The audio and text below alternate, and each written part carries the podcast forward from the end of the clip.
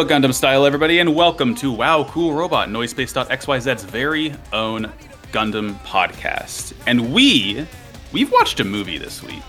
Uh, we'll do introductions first. I'm Max. Uh, I use he, him pronouns. And with me is. Let's uh, go down from the top in Discord order. Oh, that's me. Uh, hi, I'm Ars. Uh, I use she, her, and they, them pronouns. Um, and I'm pretty new to Gundam, so this is going to be a fun time. Hi, um, I go by Cass. I use they and them pronouns, um, and I'm happy to be here. And I'm Bryant. I use he and they pronouns, and I'm also excited to be on here. I have assembled this week a crack team of of Gundam knowers, let's say, because I I think Cass, you knew about Gundam already when I started this show. I believe you had seen some Gundam. Yeah, that's right. Um, so I saw. I started watching Gundam um, in 2014 um, with uh, Iron Blooded Orphans, um, and I hated it. Um, I, I did absolutely. I was like, "This is awful. Um, I'm never watching this." Um, and then just completely like slipped my mind up until about 2019 was when I went back and started watching the um, original series after watching things like uh, like Friends at the Tables, um, Counterweight, and um, things like that that were like very clearly inspired by it. Um, so I went back and watched all through like the Universal Century stuff, um, and kind of fell in love with it a bit. Um, so that's kind of my story. Yeah. And Ars, I think y- y- you have watched a concerning amount of Gundam, let's say. Well, quarantine destroyed my brain, so Who among uh, us? so I watched a lot of it very quickly. Um, and then I've slowed down recently, but uh, yeah, I burned through uh, the Universal Century, or at least uh, the parts of the Universal Century by uh, Tomino, Yeah. aka the bastard man we all thank for Yeah, this- aka our collective enemy. who I can't help but be fascinated by. He's It's like a train wreck. Truly- You can't look away. He's truly a strange person to read about. I'm utterly enthralled by it. What whatever's going on there is it's something special. yeah. Uh, and and and Bryant, I think had you also seen Gundam before I did this show? I, I think you came Yeah. with some knowledge. Yeah, I saw 0079 back in freshman year in like 2015 of college. Mhm. Yeah, and then I stopped. Like I tried getting into Zeta, and then it didn't happen. But when you started the podcast, I caught up. Mhm. Well, on Yeah. most of it. I think this is the newest show I've watched, like the latest Gundam, because I've been watching stuff from like the 90s. Mhm. So seeing the transition is pretty jarring. Yeah, and, and and I mean the nice thing about this is that like it, it's it's nice having so I, I don't even think I mentioned it. We watched Hathaway, uh, new movie, the the first of three movies, which is exciting. So th- th- this it was a lovely will, day. It was a lovely day to watch Hathaway. Haha. Yeah. So so this group will meet two more times when Hathaway two and Hathaway three come out in like ten years. Um, but this is a continuation of Char's counterattack, which was from what like oh, when did that come out? Like eighty nine, I think. Does that sound right? About- Yeah. That's correct. Yeah. Yeah. So like i- i- it's interesting. Obviously, Gundam is a series that you can kind of like bounce ideas from kind of any series off against completely unrelated series because there's obviously all these sort of uh thematic through lines. But in in terms of like a sort of direct history, you don't need to have seen a ton of Gundam for this. Just like you know the first trilogy, then Char's counterattack, then Hathaway, uh, because this has nothing to do with Unicorn or narrative, I believe even though this is what this is 12 years after Char's counterattack and Unicorn is three and narrative was four after Char's counterattack. And as if on cue, that freaking train that I live right next to started tooting again. Wonderful. Um, but yeah, like th- this is You can cut around it. yeah, yeah. uh, but it's interesting having like a, a new UC show that I feel like people have responded very positively to the movie. Yeah, like we all we all liked it. I think. yeah, I liked it. Yeah, um, I really loved it, and I feel like, like you said, the reaction I've seen online has been mostly like really positive. People seem to love this movie. Even the most jade jaded is like Gundam people I know uh are like absolutely pleased with this. It's uh, it's really fun.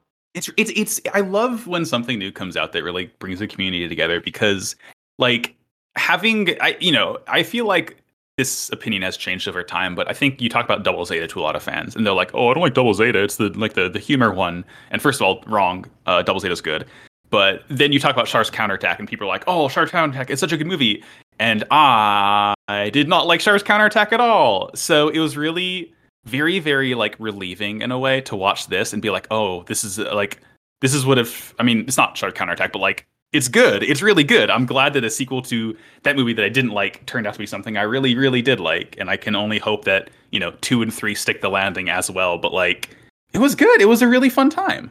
Yeah, I mean, I guess I wanted to ask you about that, and like everyone else on the call as well. Um, I Mm. guess I'm not sure where the kind of like spectrum of opinions on Char's counterattack lands.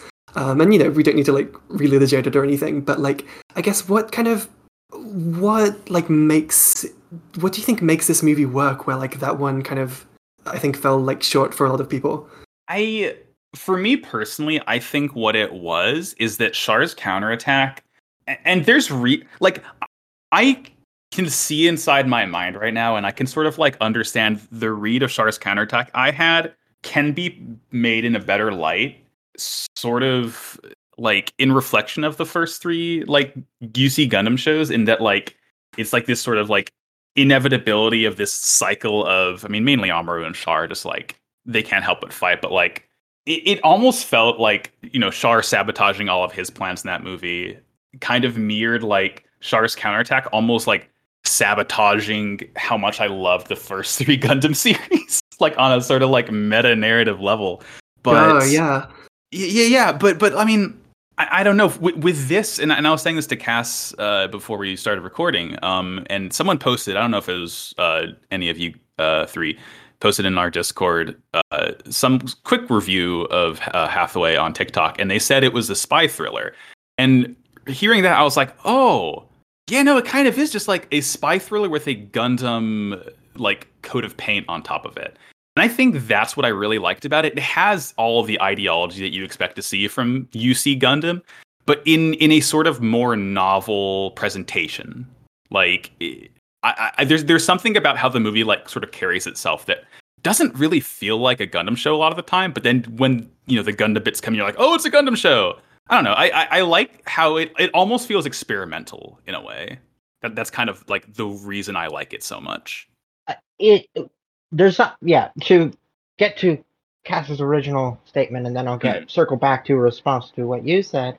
Uh, the thing I found frustrating about Char's counterattack is that a it's incredibly beautiful. Like the animation is Oh yeah.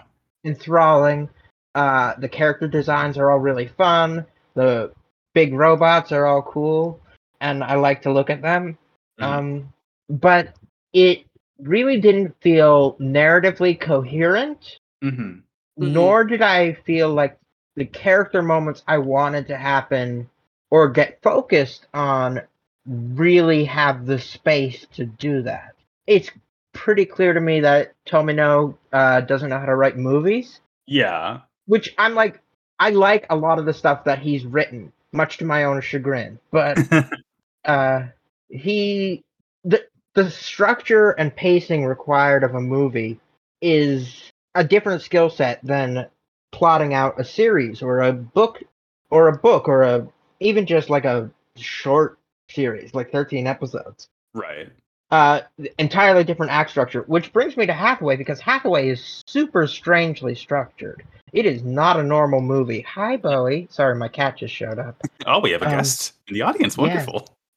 uh he's gonna be a sweet boy anyway uh hathaway to your point about it being like a spy thriller it's a really weird movie structurally Mhm. uh i it almost like if i want to get into like act structure i think it only has like two acts um yeah. Yeah. and it's it's really weird. It's weirdly paced, and I sort of I, you mentioned that it, it's kind of experimental, and I think part of that is the subject matter, in that this is a UC show where the Federation is not taking the place of the protagonist. Right. It's not, Not the main no. focus. Yeah, it's not the hero. Federation has never been heroic, but Yeah, they've, yeah. they've always been the protagonistic side. You know, we're never on Zeon's side, Right. Yeah. or uh, which or like if we get into later UC sh- shows, like Zanscare is clearly the villains yeah. hmm or the antagonist. Right. um you can quibble about the morality or of each move yeah, Yeah. moving on uh but yeah i think that sort of experimental structure and style goes with the break from uc tradition of having a sort of subversive hero existing within a, a fascist aligned military structure um such as the federation hmm and that it, it ends up creating a really fascinating product in Hathaway, and I'm curious to see how it plays out in the next two movies. Yeah. It was good. What what what what what's your take, Bryant? Yeah, I think this uh movie benefits from being the first in a trilogy Mhm. where it can spend a lot of time just setting up the characters and the ideas because you know with this series it's in the middle of the UC timeline I'd say. And you know, there's going to be other shows that happen after it and we you know vaguely know that things aren't okay. Um so what's going to happen in these three movies is kind of something where we focus on the characters more, I'd say. And the observation that it's a that this first one is paced like a spy thriller kind of theming. I think it's very interesting, and I wonder how the other two are going to play out, especially with uh, the setup at the end. Yeah, like th- that that that's the main thing. This is a setup movie. Which normally I would really dislike because Mhm. yeah, I, I I come from something of a filmmaking background. So I'm no longer in that field exactly. But uh the specifics of like spending a whole movie mostly just setting pieces in place part of me really bristles at that but another part of me uh really find finds it so engaging in the particular way it's done here that i can't help but admire it Yeah, it, it's it, I I'm with you. It, it's like re- the part of the reason why like I've seen every Marvel movie, if I may show my Oh. ass live on podcast. But like going back, it's like oh my god, so many of these movies just exist to set up other things, and like n- it feels like nothing in that sphere can exist on its own. But then I watched this and I was like, now hold on, let let let's hear them out. It's Gundam, so I'm willing to give them a pass for it. But yeah, it, I it just like yeah, you go. No, I think the issue with like the Marvel movies is that while most so many of their movies exist as setup, fundamentally the characters don't actually cha- have like real arcs that occur within each movie and then they are continually changed in each which is very strange if you're like thinking about like the Marvel philosophy going back to the 60s of like the thing that made Marvel special as a comics company was that characters did change. Uh, that Peter Parker, over the course of two or three years, graduated high school and went to college and turned from this like angry kid you might worry would try and like blow up his school to like a semi-functional adult. Mm-hmm. Like you saw that change, and the Marvel movies haven't done that. But thi- this one, we see so much change Yeah. happen over the course of two days, roughly. Um, Yeah, yeah. This is like the, the time frame is so short in this movie. Yeah, Another thing is that like we know that this is like a Tomino project, so he's willing to like shift things on a dime when it comes to his stories. So Yeah. you're always on edge of what Nothing could is happen. safe. Yeah. Yeah. I really respect that in particular. But uh, Mhm. Yeah. Uh, Cass, was there anything that you wanted to say uh, about your original point? Like, I want to hear your take on this Uh, versus Char's counterattack. Oh, sure. Yeah. I mean, um, likewise, like, I think, um, I don't love Char's counterattack as a film. I think it has some interesting things to say, but, like, as a film to watch, it's kind of miserable. It's like a miserable time. Um, maybe intentionally, but that doesn't change how it feels to watch it. Um, whereas, like, yeah, I think, um, I think to your point, um, about spy thrillers and to Bryant's point about characterization, like, uh, this is a movie that kind of has, like, some, like, it's like a movie that's like kind of fundamentally about like free um kind of like I'd say like fucked up adults, um, and Yeah. how they like navigate their, um, especially in Hathaway's case, like their traumas and stuff. Um, and it makes for like a really uh, like movie that's like really fun to watch, really engaging. Still like engages with like all of the um, ideas that do work in Char's counterattack, but kind of like recontextualizes them. Um, and um, yeah, I mean, I'm sure we'll like discuss it as we get into the plot, but like I think it's um, uh, not only just like a really a much more interesting movie to watch, um, but like it's a fun one too. Like I would show this to people who maybe um, weren't necessarily super into Gundam. Um, I'd like consider doing that for a way I would never do for um, something like Char's counterattack. Yeah. Yeah, that that it's it's it's like this is a movie that I could watch with my girlfriend who doesn't really care that much for Gundam, just because it's decent enough at like being interesting to people who aren't inundated with the entire timeline of the series and the ideology and you know et cetera et cetera et cetera. Well, I I, I want to say yeah. something on that. A couple a couple asterisks on that, but yeah, that that it does a very good job at what it's trying to do at setting up its characters and setting up the specific world as it exists within this movie. Mhm. Uh, I do think it takes a lot of liberties with assumed familiarity, yeah, the yeah, audience? yeah. which uh, isn't necessary. They're not. It's not necessarily wrong to do that because it it is a sequel to Char's counterattack. It's like it. It's not necessarily the a bad choice, but it is a choice that I could see easily alienating people. Sure, Um, yeah, Despite Hmm. like how beautiful the movie is, despite how approachable in some ways the characters and story are, there's a lot of like there's a lot of details that uh, I think might just leave someone who's new to the series utterly baffled. uh huh, Um, yeah, which True, yeah. yeah. I, I, Which- I feel like I'm sorry, you go. no, just inaccessibility is a valid artistic choice. Like, Yeah. making something for a specific set of people, totally fine. I support that. But Mhm. uh, it is it is a it is a choice. Like I would be curious to see how many people continue with Gundam stuff if this is their first Gundam. Yeah, that's that's a very interesting thing to see. I, I'm really looking forward to like when Hathaway Two comes out, or even just like in the aftermath of this, people who like talk about getting into Gundam and like what they like and don't like, having this be like their first taste of Gundam. Yeah, Um, Yeah, I mean, a lot of people get into Gundam. I think like the thing we've kind of seen like most recently is like, uh, like Gundam Unicorn hit um, Netflix, and so that's where like a lot of people got into Yeah. Gundam over the last few years. So it'll be interesting to see if this becomes like the new kind of awkward starting point um, that Mhm. people fall off on, or like are very interested in like investing themselves in after having watching it. yeah.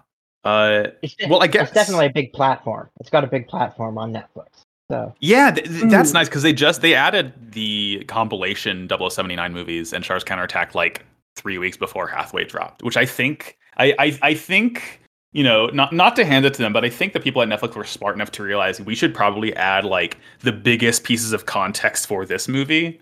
So that's you know a, a decently wise decision on a multi-billion dollar you know corporation's part. But say what you will about Netflix's Netflix. business practices, but they know what they're doing. yeah, exactly. they wouldn't have made it this far if they didn't. Sarandos has a he knows how to structure his business. It's Mhm. not necessarily something I morally agree with, but he's yeah, not the worst out there. Yeah. Uh, And you know, fine, whatever. yeah, you know, it, it is what it is. Um, so I think now's about the time we can get into the movie. Um, so what we can do is, I, I think this will be structured largely like uh, how Char's counterattack was structured, or rather the podcast episode on that, where we, we'll do our summaries, uh, and we each have about a quarter of the movie to summarize. Um, and we, I don't think we're gonna do like a play by play from then because we would be here for seven hours if we did. Um, but, but I, I think what we'll be doing is like we'll give the summaries and then we'll all kind of like the main things that we want to hit on in those parts of the movie. And you know, some parts are denser than others, but like there's definitely going to be some things we really really focus on and some things we just kind of like gloss by because it's not like, you know, i- i- some things are more important than others basically. Um but with that, um Bryant, I believe you have our first summary. Right. The year is Universal Century 105. It has been 12 years after Char's rebellion. The luxury space shuttle Hauzen is headed towards Earth's Adelaide Conference. Its occupants include top Earth Federation officials, Federation officer Kenneth Slegg, a mysterious woman named Gigi Andalusia, and one Hathaway Noah. The topic of Mafty no Nav Uz Urin is overheard, a person hated by the government and beloved by its people. Mafty and his organization wish to rid the Earth of its Federation leadership and have all of humanity immigrate to space. On its descent, the shuttle is hijacked by none other than Mafty himself. The passengers and crew are held hostage for ransom. Prompted by Gigi calling them fakes, Hathaway begins fighting back against the hijackers, and Kenneth joins in. The ships land safely in Davao in the Philippines. Hathaway stays around to leave a statement and is questioned by the Bureau of Investigation, who are at odds with Kenneth in the military. While waiting, Gigi and Hathaway talk, and she correctly assumes that Hathaway is the real Maft. Afterwards, the two are driven to a, ho- a hotel, where they'll be staying for the near future. Yeah, this is this intro is very very cool. It's incredible. Um, like there's such a um, I think this was movie was um, there was like an event a few weeks before the movie came out where they just showed this 15 minutes. Yeah. Um, and like as you like the 15 minutes before the kind of um, uh, Bond song like uh, opening theme plays. It really is a Um, Bond song. and people like loved it for good reason i think like it's like an incredibly like stylish and like like very like slick like opening sequence Oh yeah, those like CGI renders wh- where you can see like uh, the new Gundam and the Suzabi and stuff. Yeah, and you see the, the Alpha Zero and, and the Messers and like yeah, it's it's like oh, oh yeah, and uh, music obviously by main Gundam movie composer Hiroyuki Sawano, who is one of my favorite musicians. Absolutely kills it. That fool knows how to make some tracks. I tell you what, I think I'm gonna use the if any of y'all remember like the music that plays at the end when uh, the chief fights the Penelope. Like that's like that's like on my running playlist already. It slams. Um, good opening. The the main I, I think like my the main thing I want to kind of like f- talk about in like this first quarter is like the very first time, and I'm sure you'll agree with me, Ars on this. The very first thing I saw from Gigi, I'm like, oh, Gigi's a genius. Gigi knows exactly what she's doing, like in the entirety of this movie. I, Gigi is the second best character in this movie and maybe third best in the entire Gundam franchise. Um, this yes, this movie contains the best and third best characters in all of Gundam. I will point out the best when we get to them. Uh, but Gigi is incredible. She's she reminds me of like a million different girls I knew as a teen, uh, and I was always in awe of every single one of them. They were always so so smart and they knew exactly how to use every weapon at their disposal to get the best of any given situation. um, and I was always like, oh, I wanted to be them. Uh, I, I never had, I never had that sort of, uh, the confidence and that lightning quick intellect Mhm. as they did. But it's really, she's, she's special. That, like, she absolutely knows exactly the effect she has on people. She can read everyone around her perfectly. She can uh, manipulate any situation to benefit her. And I genuinely think she's kind of a good person at her core, uh, which is really weird because Gundam doesn't really traffic in good people. Um, but uh, I really she maybe it's just my familiarity with sort of the girl she reminds me of. Mhm. Like I've known so many like girls who are like like I'm gonna find a man, fuck him, and get get my money. Like, Yeah. like, and I was like, yes, you Like, go, girl she- boss. she's perfect. I like every single girl I knew at like hanging out with like in the pit in Cambridge who like had like a rich older boyfriend. I was like, yikes, but also you're winning, so it's Queen Girl Keep Boss to doing me. Exactly. she she's she's just the best. Like she she knocked Haman from the number three slot. It should tell you how good she is. I get Like, that. I mean, we and we all love Haman here. we all do love Haman. Uh, Gigi has such a like private. Um, I think like as you're saying, like she has such like a private schoolgirl LNG. Like it's it's in, incredible. Um, the thing I think that like kind of strikes me during this sequence, um, uh, that I think kind of like makes her character work so well, and I think like really holds up a lot of this movie, especially because like there's not actually that much robot stuff in it. Um, is like the character designs in Hathaway, if like anyone hasn't seen it, are like these very like um I'm not sure how to describe them, but they're like they're very like thin. Realistic is maybe like not the quite the right word, but I think compared to some of the designs, yeah, absolute of like um body language being expressed by like um looks from like Hathaway and Kenneth and stuff.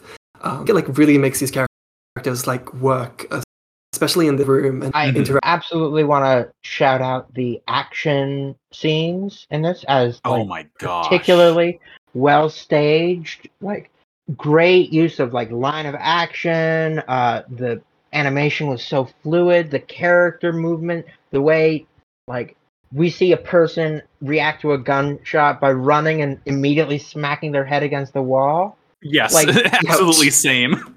it everything about it was like a perfectly structured like suspense sequence. Uh and then when it broke out into violence that violence was so well choreographed. I was i was so pleased with that because like the human fights in gundam have not always been particularly good Yeah, the only good one was in Char's counterattack, and that's because like that's when you know Amuro tackles Char like- off a horse.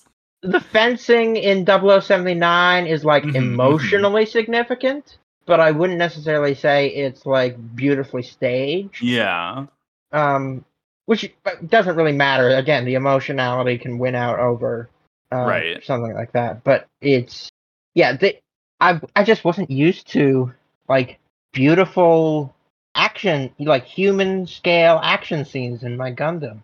Mhm. Uh, yeah, like I think the last time we see something like this is like the hand to hand combat when like well, uh, the first one that comes to mind is the hand to hand combat that comes when like Ral goes on the white base, but we don't really see a lot of that. It's mostly Yeah. just you know, wow, cool robot. yeah. That's the Yeah. thing. It's like if you have the big nuclear powered death machines and you need to do a fight, getting that. But like in these close quarters, it's like, oh yeah, they like. I almost forgot that you can have like violent action in Gundam outside of a robot. It's It- so it's really interesting. special. hmm Um, it's so interesting too because like I, I I guess I wonder how you'll you will feel like um about like what it kind of like means for Gundam because like in some ways like the fact that the action scenes in like the older Gundams were kind of like awkward and bad when they kind of did appear. Bad's maybe not the right word, but definitely like they're awkward and kind of like shocking, right? Like they're they're like meant to be kind of horrifying. Yeah. Um, and this violence is also like um, meant to be terrible, and like all the kind of uh, human violence we see for the rest of this movie is like really awful. But um, like I, I was think I was saying to Max before, um, like we started recording, it's like it's shot so differently. It's like an it has like action movie qual action movie uh, bleh, sorry um action movie qualities right? Like it's like Hathaway takes the pistol um and like shoots the guy he's talking to like in the like in the leg then like spins right round to like nail the other guy. Um it's got such like a it's it's less wow cool robot and like wow cool like gun kata you know? Um and that's such like an interesting dynamic shift for gundam generally Yeah, it's a John Wick. It's a John Wick moment in a Gundam it really is. movie. Yeah, like halfway goes off. Oh, can we talk about like the inciting incident where like Gigi calls them fakes? It's very yeah. um, new typey, I think. Okay, so so yeah, like like Bryant mentioned in the summary, some like fake Mafty terrorists come in. They come in in a Gaplant, mind you, which is one of my favorite suits from Zeta. Um, and they like it's like this weird like canister they pop on top of the shuttle and they like drills in or whatever. But they're all wearing Party City masks, basically. Like, Jokers. Amazing choice. Yeah, Love it- that. yeah, it's the beginning of uh, the Dark Knight, and in my notes, the fake Mafty, I only ever refer to him as Jack Skellington because he just has a big pumpkin head. Yep. It's it's something all right. It's like Mafty has sent their like uh I don't know their most twisted sickos to this flight. Um, Yeah, for no reason at all, really. Yeah, but but yeah, this this inciting incident is and, and this is a new type flash as far as I'm considering because we get it's like the audio is like backmasked almost like you hear no stop they're fakes and then like half a second later Gigi says out loud like no they're a bunch of fakes just do it like it's because Hathaway is a new type. We know he's a new type, but it's so. I love how dismissive both he and the movie is of just like new type theory in general. But then when he kind of gets that, then he's like, "All right, get here I go, killing again." Uh, I I'd actually like to point a little the. I don't know that the movie is dismissive of new type stuff because I think the new type stuff is integral to a later conversation, but it's as it. But Hathaway clearly doesn't see new types as central to his ideological or material aims. Right. So it's not that I think it's backburnered, but it's just like I don't think Hathaway sees new types as the answer the way Char did or Right. Lalah or any number of other new type heroes or villains. Yeah, and and I Um, think that that definitely informs so much of Hathaway's ideology being a because you know you think about it, the last time someone who was like, "Hey, new types, let's go to space." You know, he tried to drop a nuclear rock on Earth, and then the girl Hathaway likes got killed. So I can understand why he'd be like, "I don't want to mess with new types at this juncture." You see a, a little tiny bit of her in this movie. I'm so happy. That, that was one of my favorite parts. Oh my gosh, um, that's later on, but like, Yeah.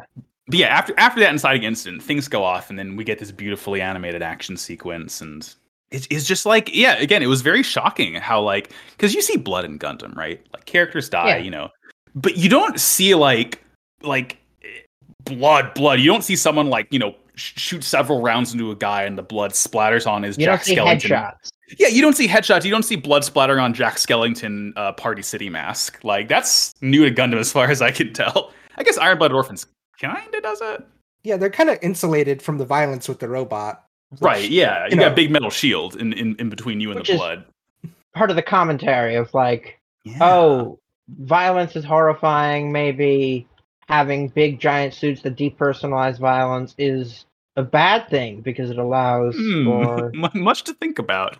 yeah, and you know maybe that's extensible to like guns and bombs and nuclear weapons and you know, anything that can distance violence from Right. uh, its real moral implications. Mhm. Um, maybe war is bad.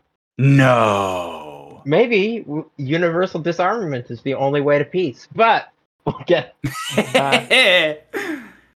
what what else what else do we have to say about this first quarter of the movie?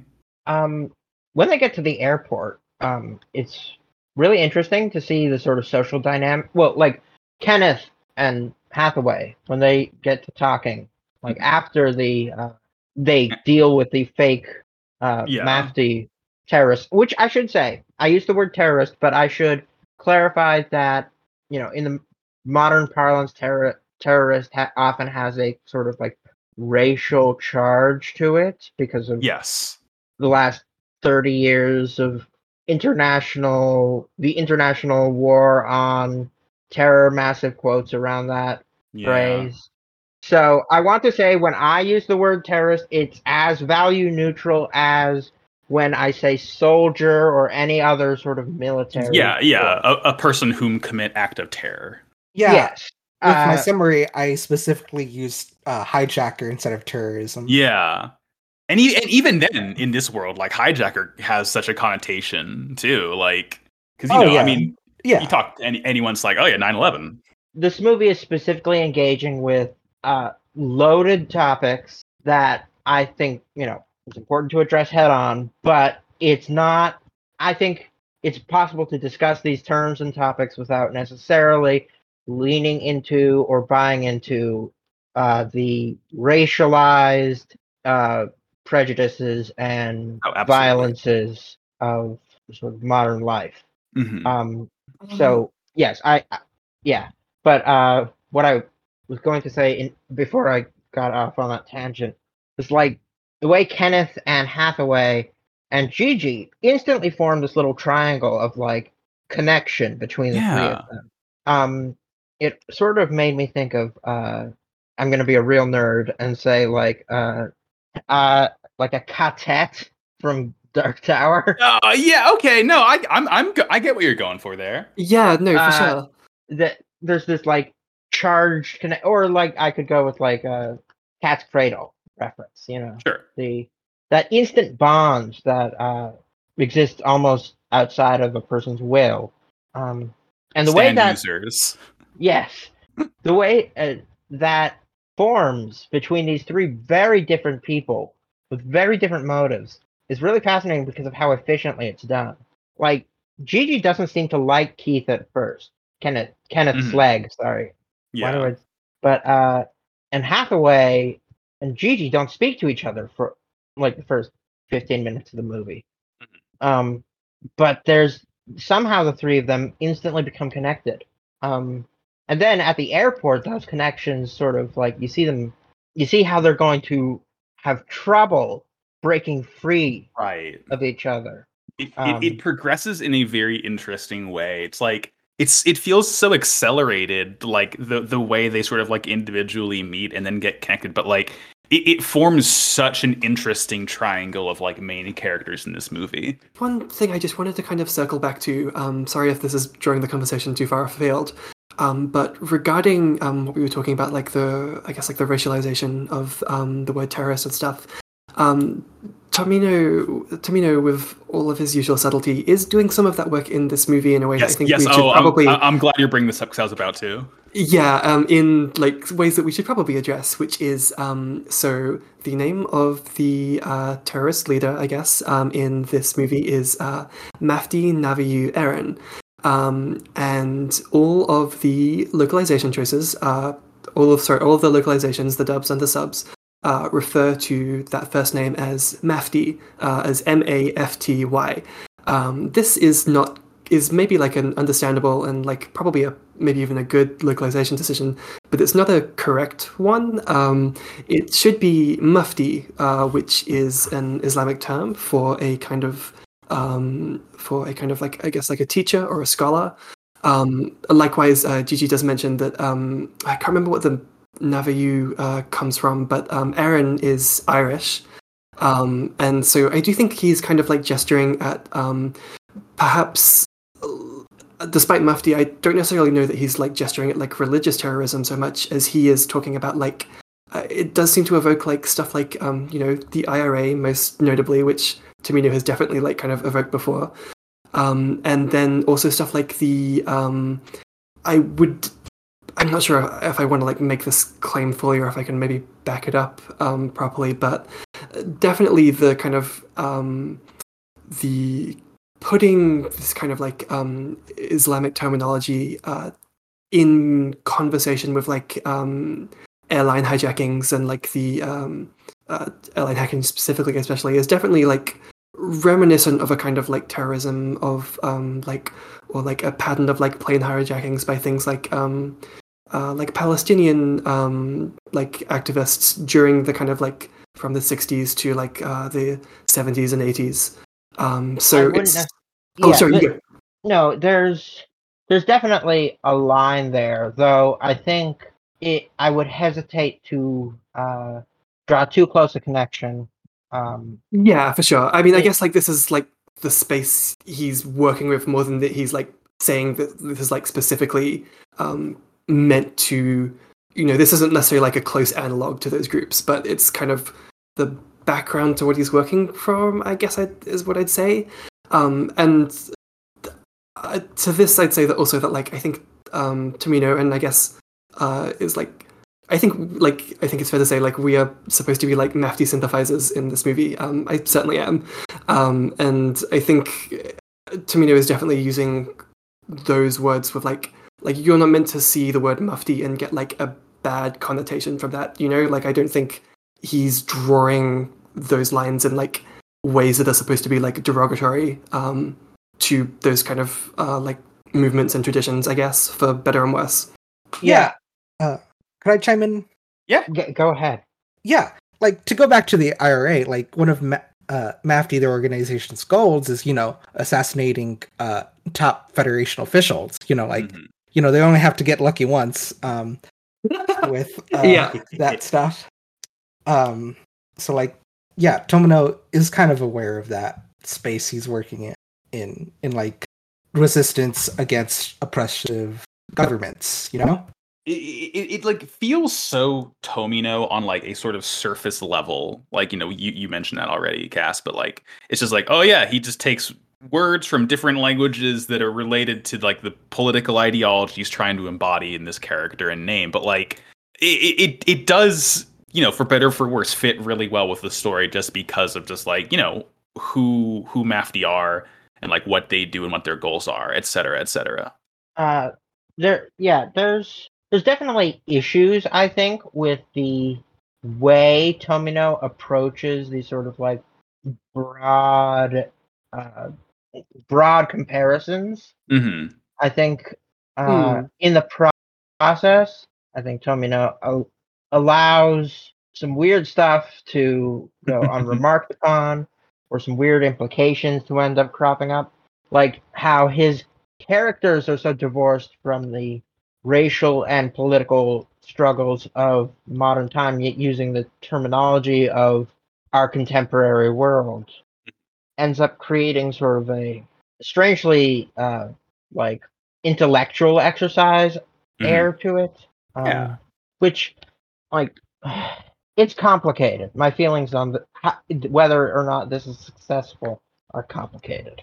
Mm-hmm and and I feel like this is like a sort of viewpoint that will definitely like be able to evolve as we you know are able to eventually watch the second and third movie. Like going back and like you know how we felt now versus like how the movie hopefully more successfully portrays these things in the future. I don't know. It, it's like I'm I'm excited to see the progression uh, of all this. Absolutely, that's going to be um, really interesting. Yeah. Uh, let's see what else. Brian, is there anything else you wanted to kind of like hone in on for this first quarter? there's one last bit when the investigators drop by and they talk about um, Hathaway's uh, teacher, professor guy. I forget his name, but like he has like this motto that's like there can be no revival without purification. Yes, that that like right. yes. The, the chief of police is like staring directly into the camera, like doing Jim off his face as he says this. It's like, oh, here we go, let's go. Yeah, yeah. Like Tomino is about as subtle as a brick through the window, and you yeah. know what? That's good because otherwise, you know, we get people saying like Metal Gear Solid isn't political. You know, you have to be subtlety is for cowards. Exactly. Yeah, hmm. I don't believe in subtext.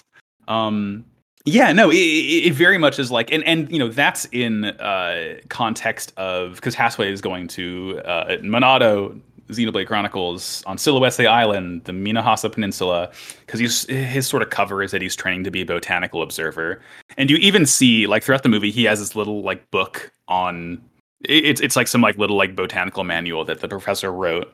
Um, but so in the context of like you know growing plants and comparing that to ah the earth is dying people can't fish anymore you know there aren't as many trees as there used to be is is so on the nose. It's like about as on the nose as Gundam really gets.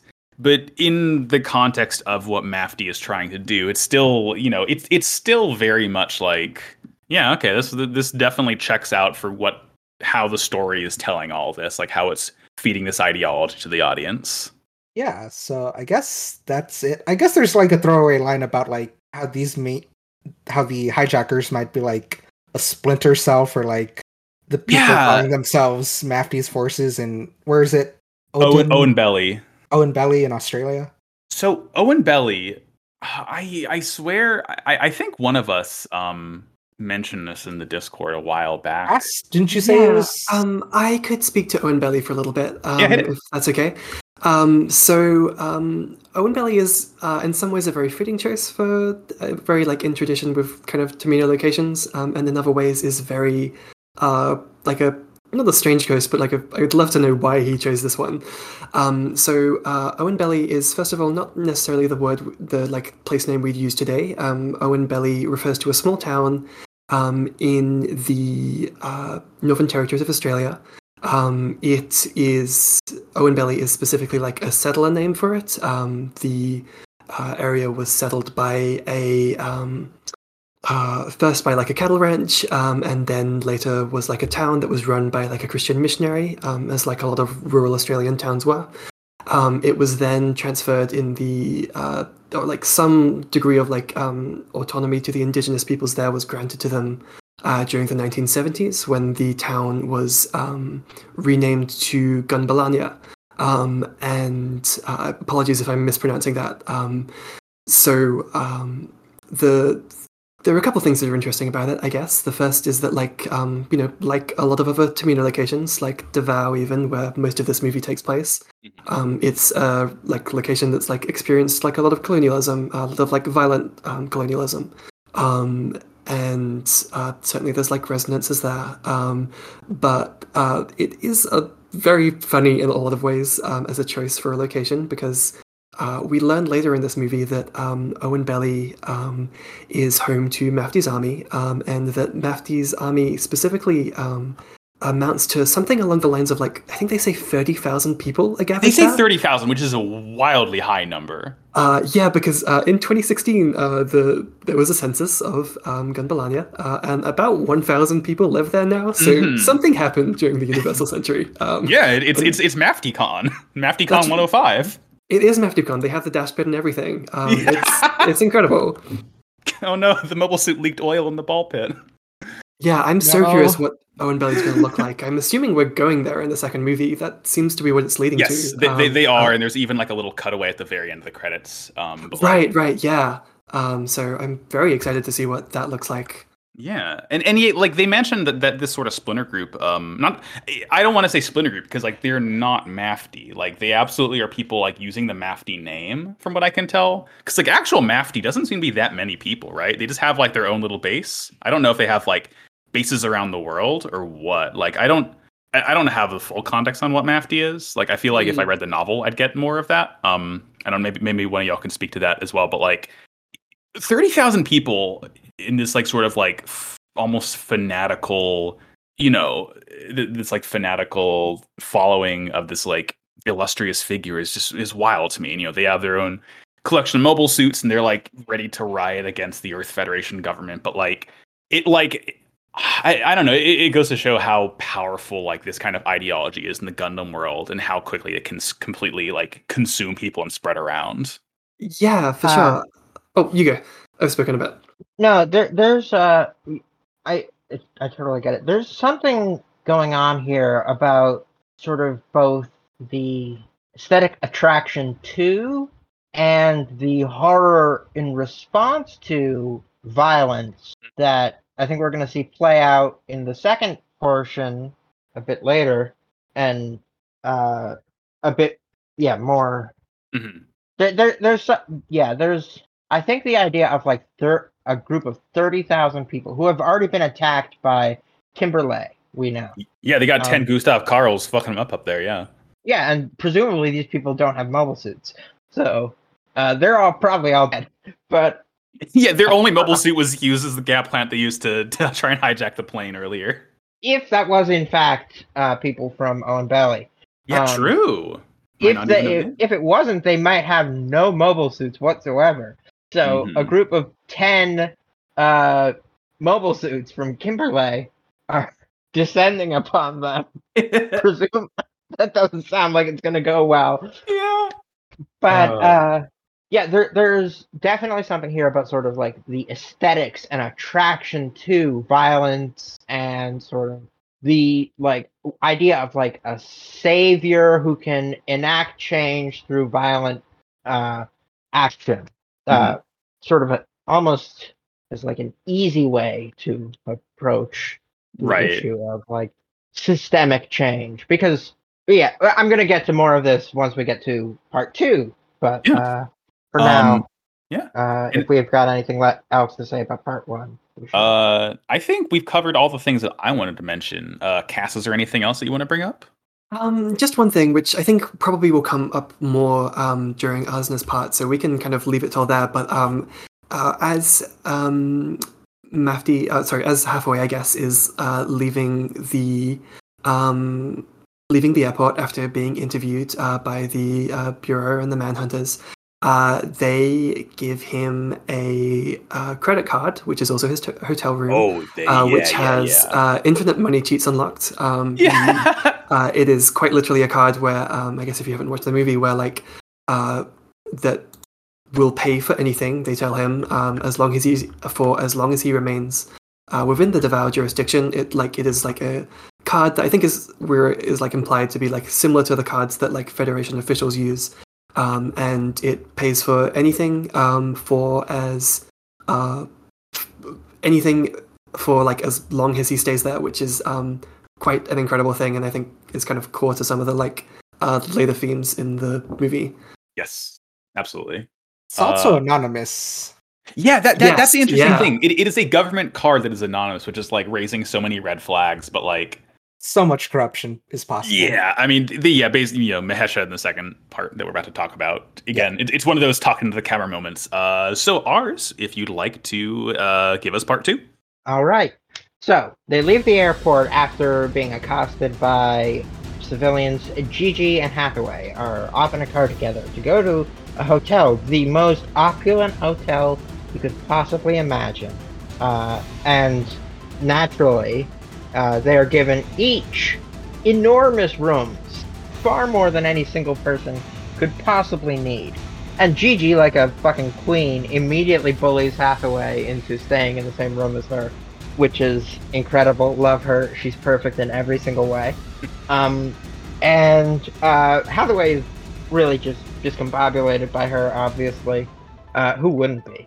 Um, but uh, they end up sort of just sort of shooting the shit, talking about uh, Mafty and posthumanism and new types and Hathaway is every single thing she says. She's like she knows he's Mafty. She she said as much in the airport uh, that he is the leader of this revolutionary group, terrorist organization, whatever you want to call it.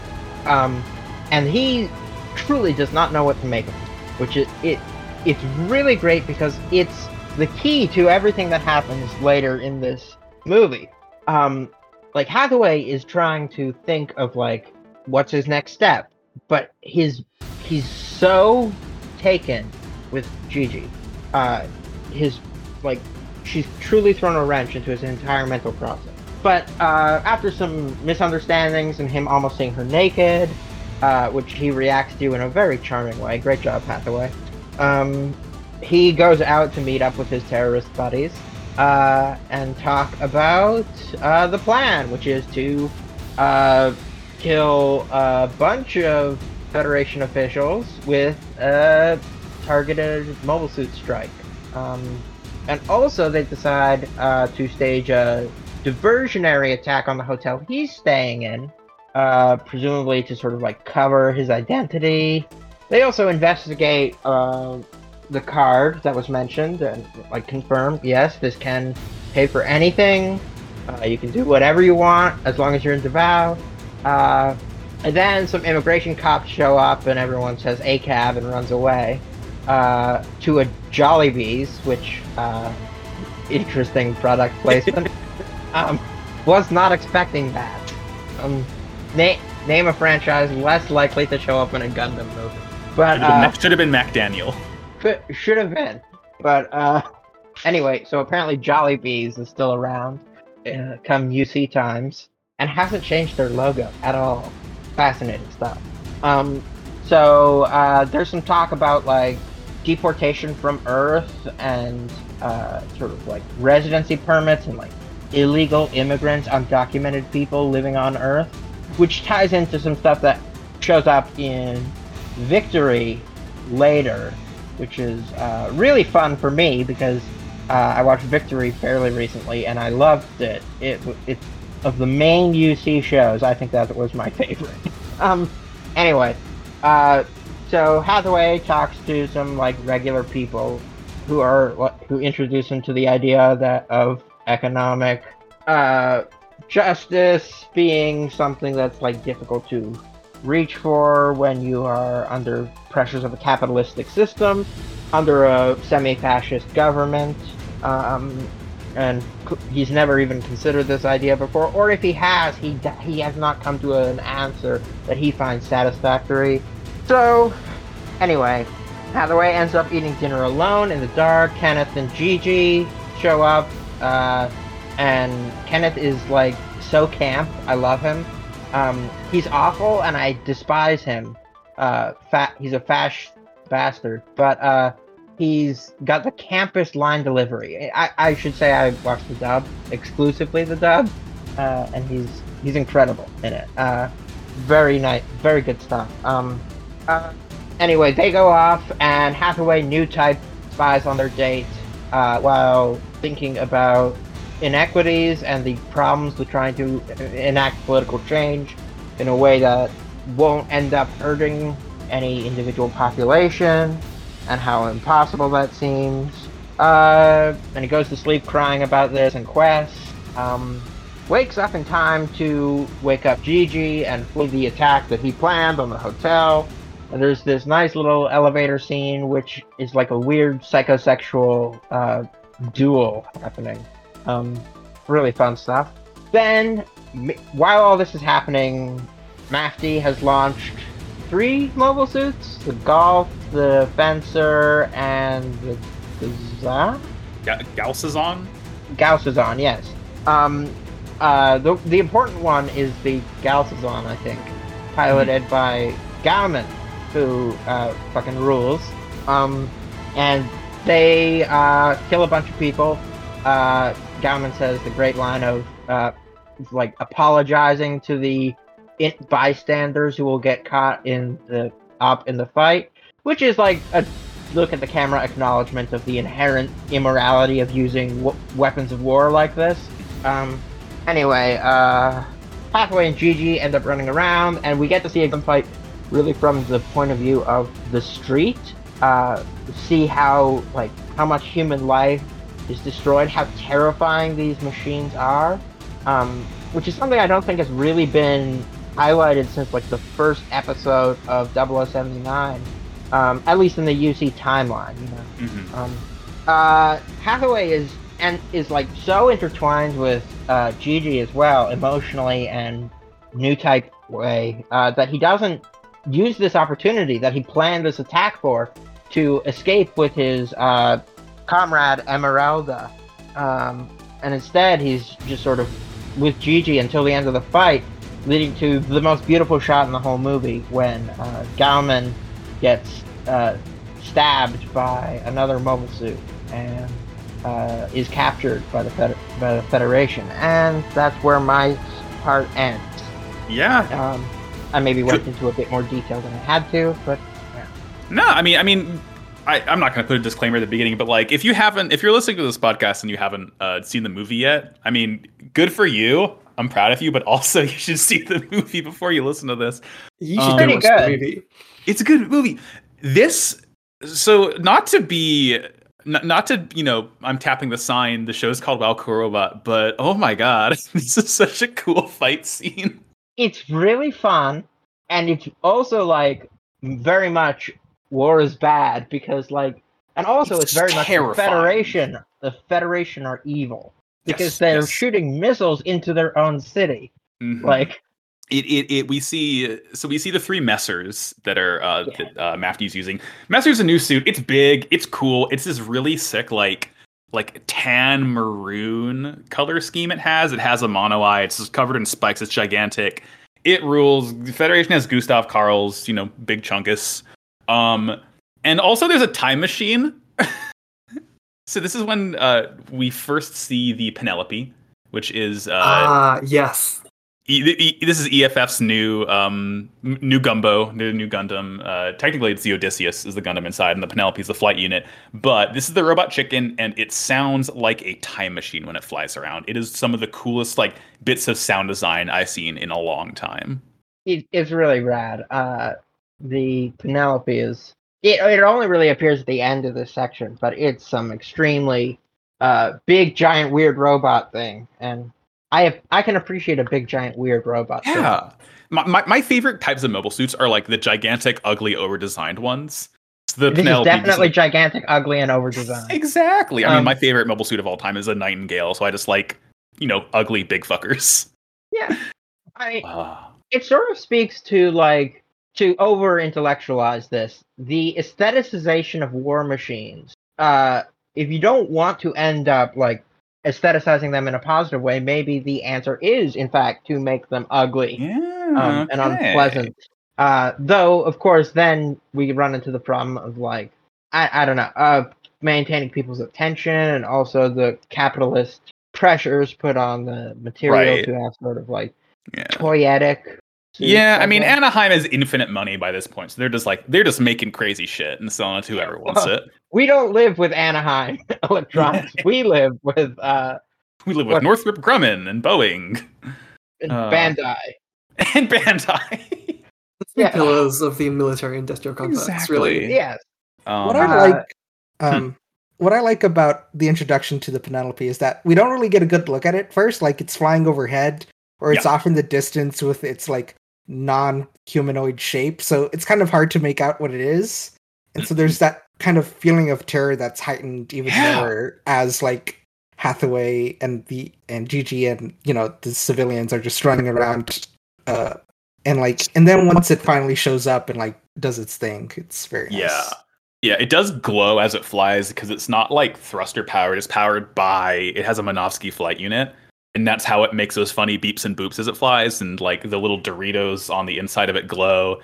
It's very cool. Um, kind of running back earlier in this section, the main thing that I wanted to bring up, uh, which I'm sure we all like completely uh, picked up on, is after Hathaway and Mihesha and um, oh, I forgot the third guy's name, um, Junpei from Persona Three um, when, when they all see the manhunters show up um, and you know the manhunters basically they're basically like ice in this part of the world. Um, you know Yeah.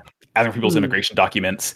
We, we see they have a Jegan um, and they get around these sort of like antarctic treaty international guidelines of you can't fire on people from a mobile suit by having a like waist mounted like machine gun nest. So it's not the it's not the mobile suit firing on people. It's a person using a machine gun mounted on a mobile suit firing on people. So it's allowed um So evil. Like just yeah so just a really fascist. chilling, oh like- my god yeah.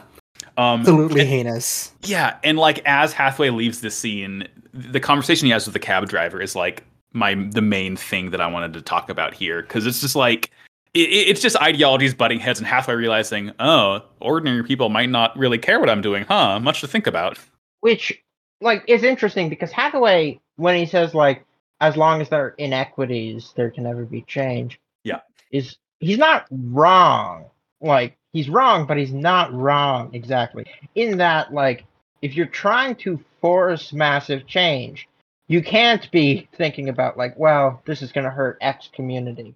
But at the same time, X community is justly like mad about sort of approaches that don't take their views and social pressures and life pressures into account. Um, so it it ends up producing less of a real significant ideological conversation than to further point us to like Hathaway's fundamental inability to reconcile his various ideological aims. Mm-hmm. He wants to do so many different things, but he can't. Yeah, and he he can't do them at all as Mafty, especially because Mafty is a military approach. yeah, And like military approaches inherently uh, have significant flaws in more like day to day personal approaches Mhm. to um, systemic problem solving. Yeah, like the main kind of thing is when you know the cab driver's talking about, you know, you know, wants all people to come into space or whatever. Like, you know, that's never going to happen. And Hathaway says, yeah, Mafty's talking about like, you know, a thousand years in the future, Earth's going to be unlivable. And the cab driver's basically is like, you know, I I don't have time to think about that. Like, I you know, living paycheck to paycheck, I don't even have time to think about the day after tomorrow. And that's the kind of like what sticks into Hathaway's mind, because just like I I mean, I'm sure he had thought to think about it, but like, you know, ha- him having to like talk to a regular human who's like affected by his actions and thinking like, you know, you kind of realize you can't you can't enact this change like in a way that's going to make everyone happy and like, yeah, you're doing it for the regular people, but like the way he's doing it, regular people are going to get hurt in a major way from like all of his actions. Yeah, what this feels like is that um this is like the first major like civilian casualty Mafty um operation Mhm. because um just the way like they attack the city to get at the hotel to get the officials, but also that Hathaway is on the ground getting like first or on the ground impressions of being a civilian under all this. Yeah.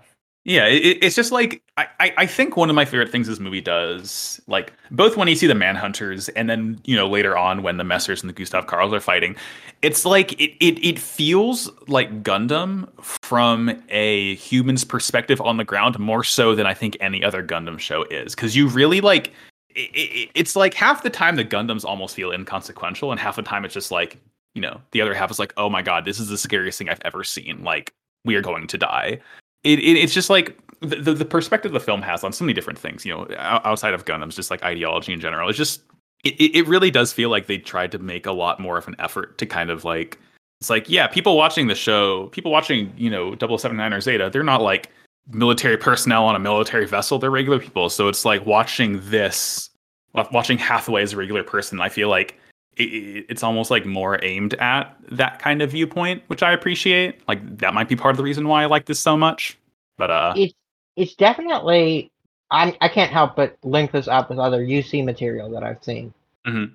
Um, and I think it's pretty clear at this point that the idea of like a regular person's perspective on mobile suit combat is something that became steadily more interesting to Tomino and the various other creatives as time went on, mm. which you can see in like 0080, War in the Pocket, uh, or you or uh, 008 MS team, mm. or F91 at the beginning of F91, or especially the first couple episodes of Victory. Um, the idea of like just how truly terrifying mobile suits are. Um, from a like individual human's perspective, a worm's eye view. Yeah. Um, really, like I think it ends up. It's another angle on the overall message of the idea that weapons of war are uh, inherently terrifying and destructive. Oh yeah. And um, you know, and that goes back to like Amuro slaughtering like twenty people with ease, and like him having trouble shooting at people outside of suits, but not when they're inside their mobile. Yeah, suit. it's like the the dehumanization when you have a buffer of a bunch of Yes. metal in between you and the other person. It it suddenly becomes so much easier, and you don't think about it. Yeah, they Yeah. and this all is gonna culminate in uh, I'm currently watching uh Turn A, which uh has a lot of stuff to say about this. Uh but uh I can't talk about that right now. Yeah, that'll Um, T- tune in uh, to this podcast in the future for that. I- Um, yeah, but, but yeah. yeah, th- this there's so much interesting stuff happening on an interpersonal and on a political level in this Mhm. particular part of the movie. Uh, like like Hathaway plotting the attack, and then when he goes to wake up Gigi about the attack, acting as if he knows nothing about it. yeah, Um, and Gigi being like, "You do terrifying things." It's all so interesting and so complex, and it like it, it's such a smooth continuation from the relationships that were set up in that first 25 minutes between these three central characters of Kenneth, Hathaway, and Gigi. Hmm that like I'm just in love with how the movie approaches these three characters and their psychological uh, intertwining with one another in such a short span of time, um, and how both like Hathaway and Kenneth are in like this very strange pseudo sexual standoff, uh, presumably about Gigi, and it's yeah, there's so much going on about Yeah. like It's um pseudosexual in the in the like kind of I think the you know the in the sense that like I think I'm not entirely sure how interested Hathaway is throughout this movie. I think that's kind of in question, but it's definitely interested in like um you know there's like a, a very obvious love triangle here. But I do also want to shout out the kind of there are definitely some scenes in this movie, including in this part. Um, I think where like uh, Kenneth and Hathaway are being sad um, and talking about their fathers um, and how like um, you know Bright was a source of pressure for Hathaway, and um, Kenneth uh, thinks that because he was born to like kind of a low-standing father, um, it's kind of made his life a lot harder too. Um, and that part isn't necessarily relevant, but like they are uh, brooding in like their room in like the hotel room as the sun sets, uh, there's a lot of like homoerotic tension in between these two. I feel There Um, absolutely is. Kenneth uh, also carries a riding crop, and he has a camp line delivery. There's a lot going on there. He does. Um, shout outs also to like the. I think generally, I'm not sure how the rest of you feel about this. I do think the sub, uh, the sorry, the dub is a little bit better. Yes, Um, I, I, I'm with you 100. percent But uh, Kenneth in the uh, sub is voiced by the one and only uh, Junichi Suwabe of uh, many. He's like the very typical, like kind of like um, like. Uh, trying to think of a word that isn't hot here, but just the like hot anime man uh, voice, which is a very different line read from the kind of camp you get from um, the English voice actor, but it does sell this scene um, in like, Problematic anime boyfriend. Would that be? Yes, uh, that's definitely the vibe. Um, and like Kenneth is awful. Kenneth might be the most like loathsome man in He Gundam. is such a scumbag. It's like it, he's the kind of guy you love to hate. Absolutely. it's him and Paptimus, like really giving it out. Oh god. worst, worst man. Never the two shall meet. Mm. I really want them to meet. I really want It would- yeah, Dream Blunt rotation over here. Ah, yeah. Speaking of the voice actors in the movie, just a, just a um little byline. So of course, uh, Hathaway is um oh god, I forget his name. Um, he's like the most popular voice actor now. Uh, he did Giorno Giovanna. Um, It's uh, Kensho Ono, I think. Kensho Ono, thank you. Um, but mainly for me, uh, for my predilections, uh, Gauman is voiced by none other than Kenjiro Tsuda, who you may know as Seto Kaiba, which is just drives me fucking insane. Right. Yes. No. It's incredible. Like I clocked that fool as soon as he said Mafty's name in like the second trailer. I was like, "That's Kaiba." Uh, also, in uh, he's Nanami in um Jujutsu Kaisen, but like the cast, Oh, the cast of this movie is really great. It's stacked for sure. Hmm Um, that was just my little. The, Hmm? and the the English cast also it does an incredible job as well. Uh, the uh, Yeah.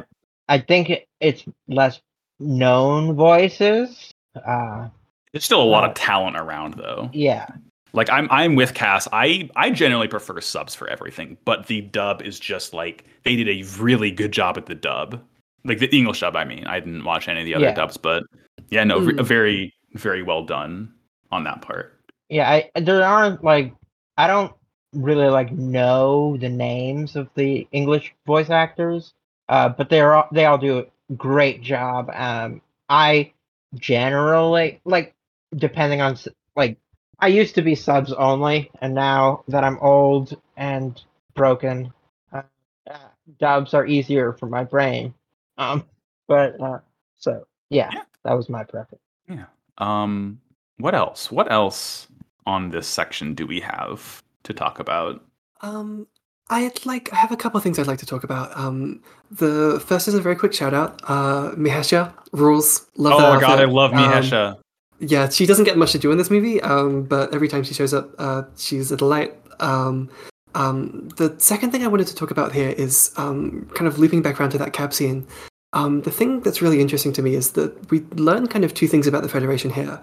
Um, in the the way they like uh, kind of con- control the population and kind of in or like perhaps control the population is the wrong way because like uh, I think this movie was pitched to me and pitched to a lot of other people as like a movie about like uh, ecology, like Mafty is like eco terrorists, um, and that is true.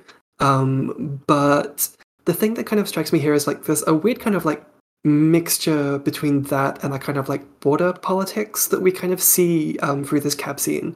Um, because the Federation is kind of doing two things to kind of encourage uh, specifically the poor people um, to leave the earth. Um, the first is that they kind of act as landlords. There are like residence permits you have to um, you have to afford, or you get deported. Um, and the second thing is, um, and you know, those are like backed up by like a military state, um, by like militarized border police. Um, but there's also uh, during this cab scene, um, I'm not sure if any of you know this, but like there's like on the kind of like view screens at the like on the backs of the seats, um, there's advertisements from the Federation which are basically like, please go emigrate to space um, because it's good for the environment. Um, Yeah. It's basically like, please leave, get out. Um, which I don't know if this too, is too much of like a galaxy brain take, but um, the thing it reminded me of is kind of like taking the kind of like very corporate um, like you know, like uh, eat less meat to save the environment, or like stop using plastic straws and something, um, and taking it to its like absolute extreme, where it's like, well, we, the Earth Federation, the state, we're not going to take any responsibility for the Earth, um, and you know that's kind of been demonstrated throughout kind of the past Gundam series. Um, but what we will do is like, well, you should make good choices. You should leave the Earth, um, and maybe the implicit thing there is that like if they leave the Earth, um, then the environment will be good. But of course, we also know that it'll only be good for the people who stay, which are like uh, we assume are kind of like the Federation elite. Mhm. Um, so I thought that's like kind of like a weird mixture of like positive and like uh, kind of negative um, kind of like reinforcement on display there. Um, I thought it was like fascinating.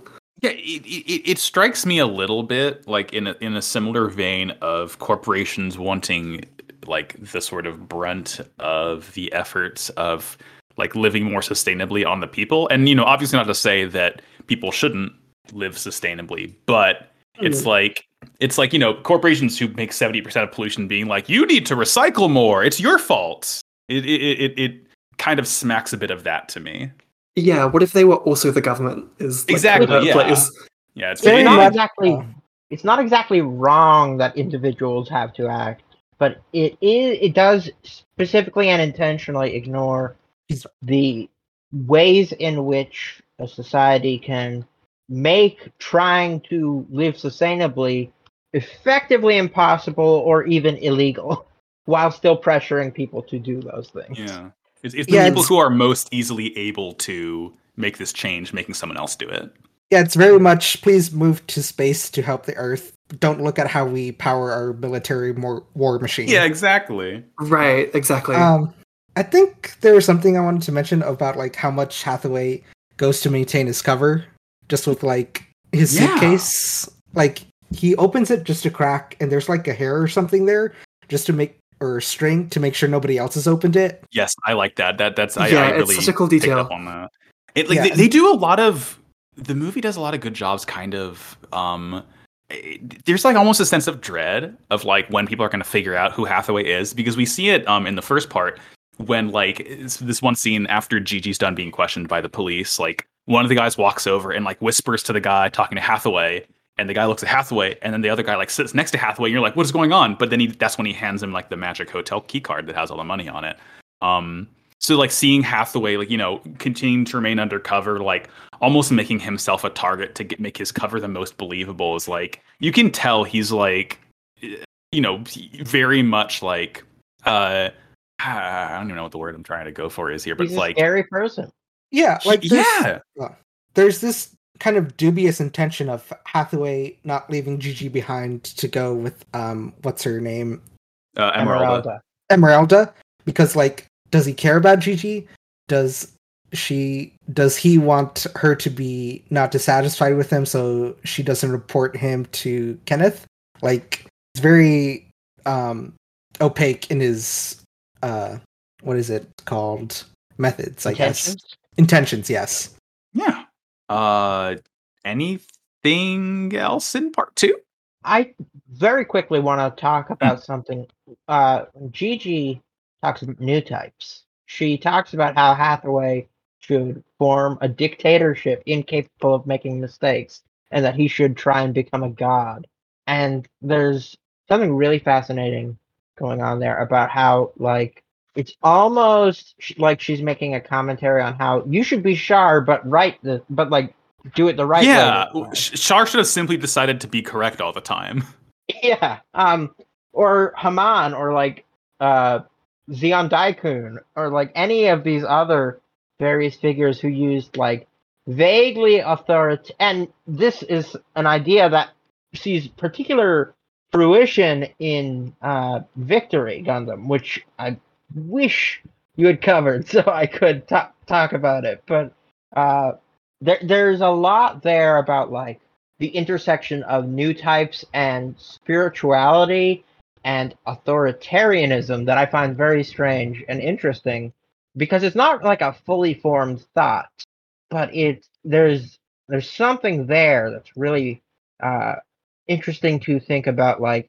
digging up. But it's not something that's going to be that's covered in any depth in this particular movie. So I mean, Um, hell, by the time Hathaway 2 is out, I'll probably have seen victory, and then we'll have done turn A, and you know so on and so forth. Fingers crossed, but Those two are gonna add so much goddamn context and complications to this. It's can't wait. What's also interesting is like the official government stance is like new types don't exist. Amuro Ray, he was just good at Gundam, nothing else. Mhm, Yeah, he had magnets on it. Whatever. Don't worry about it. Yeah. Kamille? Who's Kamille? No, you mean the the boy, the boy with the starry eyes? Yeah, he's normal. Don't worry about him. Judau? I don't know. He's some guy who lives in Jupiter. Don't worry about it. Stop asking questions. The fact that Judau's in Jupiter is so interesting. He went there to get more stupider. Yeah, Cyber but new types, uh, never heard of them. there, there's there's some stuff going on on Jupiter. uh, yeah, that that's like the Victory manga, isn't it? Uh, Or Crossbone or whatever. The, yeah, yeah. yeah, Yar. Jupiter Republic becomes the Jupiter Empire. Oh, can't wait. Love that shit. I I hope Crossbones gets animated someday. That would be really I wish. that would I be fucking- wild. I just look. I'm looking at my crossbow in real grade. I consumed way too much Gundam way too quickly. It it does unspeakable things to the brain chemistry, doesn't it? Yeah, It really does. But, uh, I Um, think I think we've finished with part two. So. Yeah. All right. I have, Uh, I have one more quick note. I've got one Yes, more quick note, um, which is uh, I love the character beat of um, so after um, Mafty kind of like uh, sorry, I keep making this call. It's like I'm calling him Quattro or something. yeah, um, he, he he's not Mafty until the end when he is. Yeah, yeah. Um, so he, um, so after the kind of like manhunters, the border cops show up, um, but before he gets in the taxi, um, he goes and uses um, his uh, like bottomless money pit to uh, support like small businesses. He's going around like buying like uh, clocks and like little souvenirs and stuff to give, I think, to Gigi, um, but possibly just to buy them, um, which I Mhm. think is like a really nice little character detail for him. Um, it's Yeah, very. it- it- it's really funny seeing that recurring thing of like the the bunch of clocks he bought, and then like the burned up pile of clocks that he still like carries with him for some reason after the hotel gets bombed. Yeah, like they're a reminder or something. Yeah, yeah, yeah. There's also just like the beauty of like the devastation of hmm in that last moment, like Gigi's purse getting burned up and like Yeah. the fi- almost fireworks esque display of the Oh yeah, yeah. This shot should be taught in every destroyed. film studies course, et cetera, et cetera. yeah just there's so there, there's so much going on with like the aesthetics and the like little details of like everyday objects getting destroyed Mhm. um that i it really personalizes the larger than life violence yeah. um, One of my favorite shots in this movie um, happens during that sequence where, like, um, so Hathaway and Gigi are like under a building, um, and they're kind of like uh, holding each other, and you see the kind of building start to crumble. Um, and it switches to like an outside shot um, Yeah. where you see like a Federation suit. Um, what's it called again? Is it Uh, the- Gustav Karl. the Gustav Karl um, is stands atop a building, um, like looking down at um, Gorsum's uh, mobile suit, and for a moment it looks like heroic, like it looks like it's doing like an action pose, and then the building just crumbles um, because they were doing some dumb cop sh- bullshit, and they Mhm. were like trying to look. I'm not sure if they were trying to look cool, but that's definitely how it feels when you watch the movie. Um, and presumably, like a bunch of people died in that uh, like building explosion. Um, and it's just like an incredibly like little encapsulation of how the Federation comes across here. Mhm. There's also, I just wanted to mention, the Gustav Karl is named after a real piece of military hardware. Oh, Oh, tremendous. really? Yeah, it's an anti-tank rocket launcher system, uh, the Carl Gustav. Um, We just took the words, made it backwards. Hell yeah. That's yeah, incredible. so the uh, the Gustav Karls are very specifically supposed to be like real-world military um, analogs. Um, Interesting. That is interesting. Hmm. I can't wait until Hathaway 2 drops and we get to see the 47 AK. Oh, yeah. yeah, exactly. Oh yeah, he, we we got a, we made a new weapon for the G Gundam. It's called the uh, uh, GRP.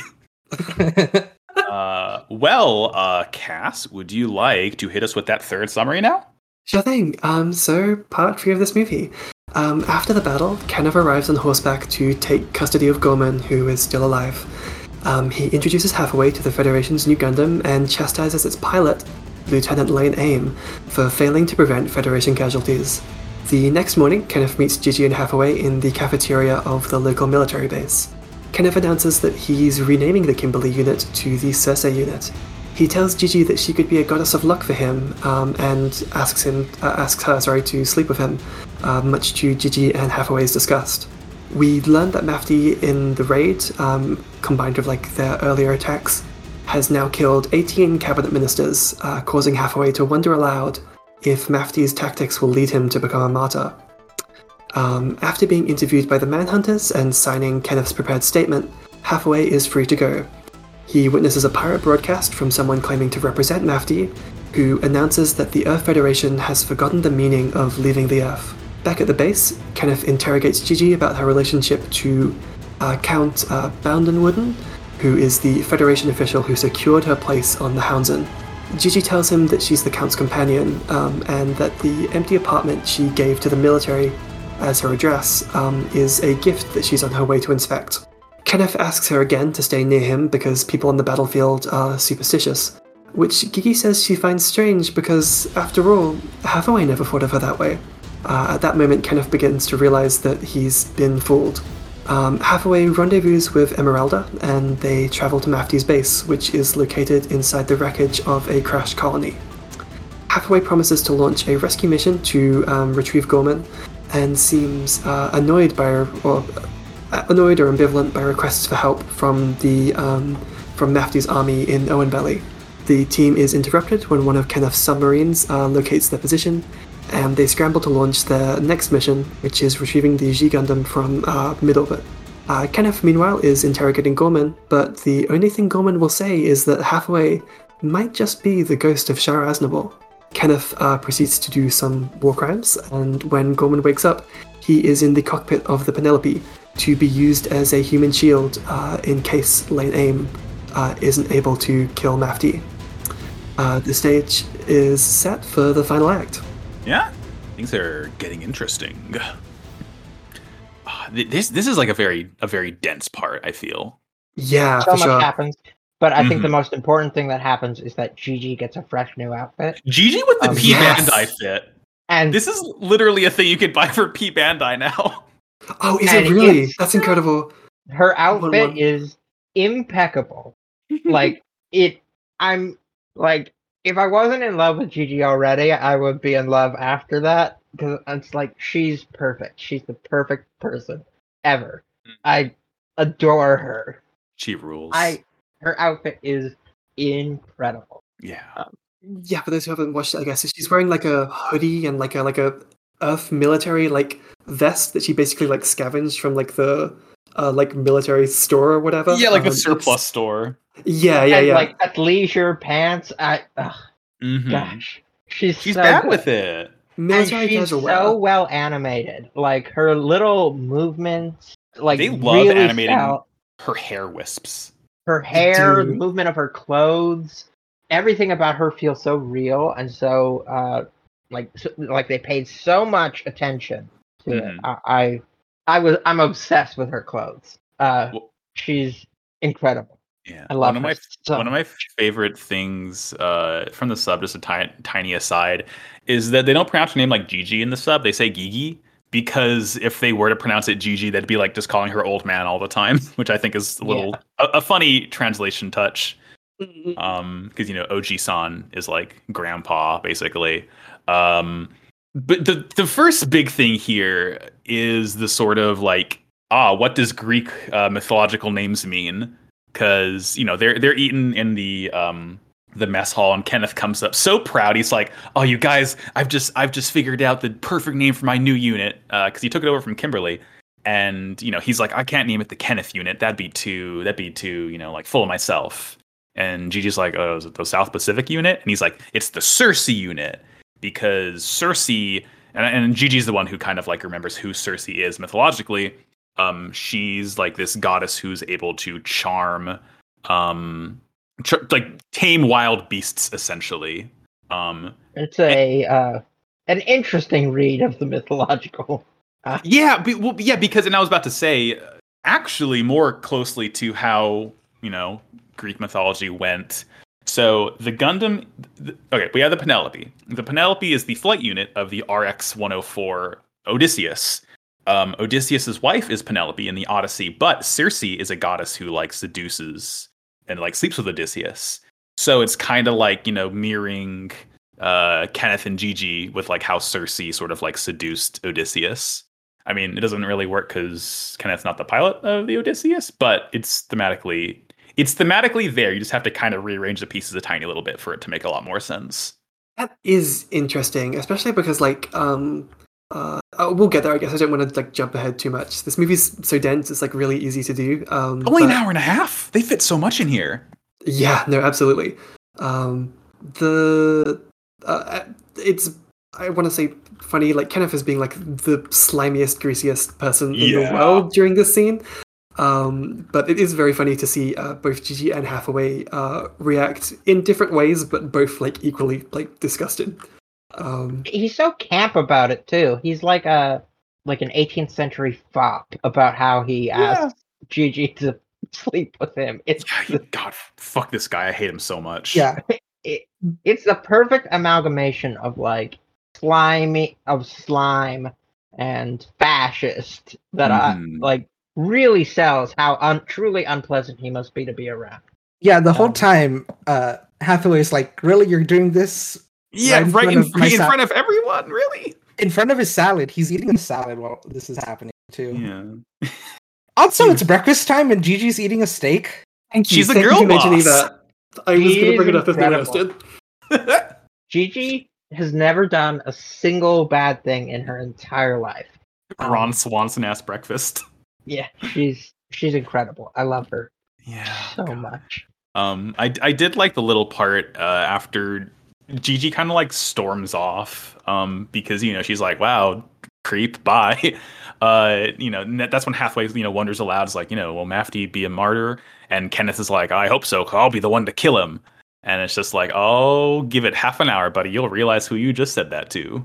It's, It- it's- such a good moment. I, I love and like he, Kenneth is so you know to add on to the sleaze he's just so immediately buddy buddy with Hathaway because we see it earlier um after Lane Aim first of all I love Lane Aim very cool character I kind of My name is great. what love it. more he does um but like Lane Aim is like a test pilot who's not really that good in combat and and uh, Kenneth keeps joking it's like oh yeah if you're not doing better like we're just going to give the Penelope to Hathaway. And you know at the base he's like hey if you stay here and join us like you can pilot the Penelope.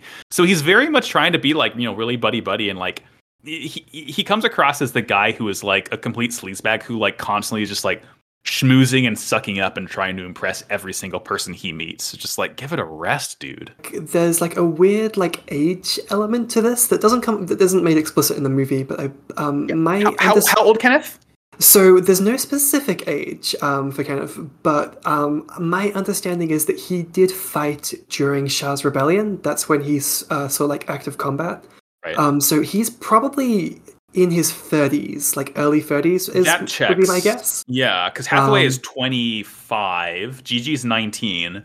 We know Kenneth has been divorced already, so That's true. Yeah. Um. So he's like definitely this like it's it, it's a strange relationship they have because he is like this older man who is still like very like uh, uh, jokey with him in a way that's like I don't have words for it, but it's not. It's very uncomfortable. he's I, like, f- yeah, I you're, you're, you're Hathaway not the cool uncle, Kenneth.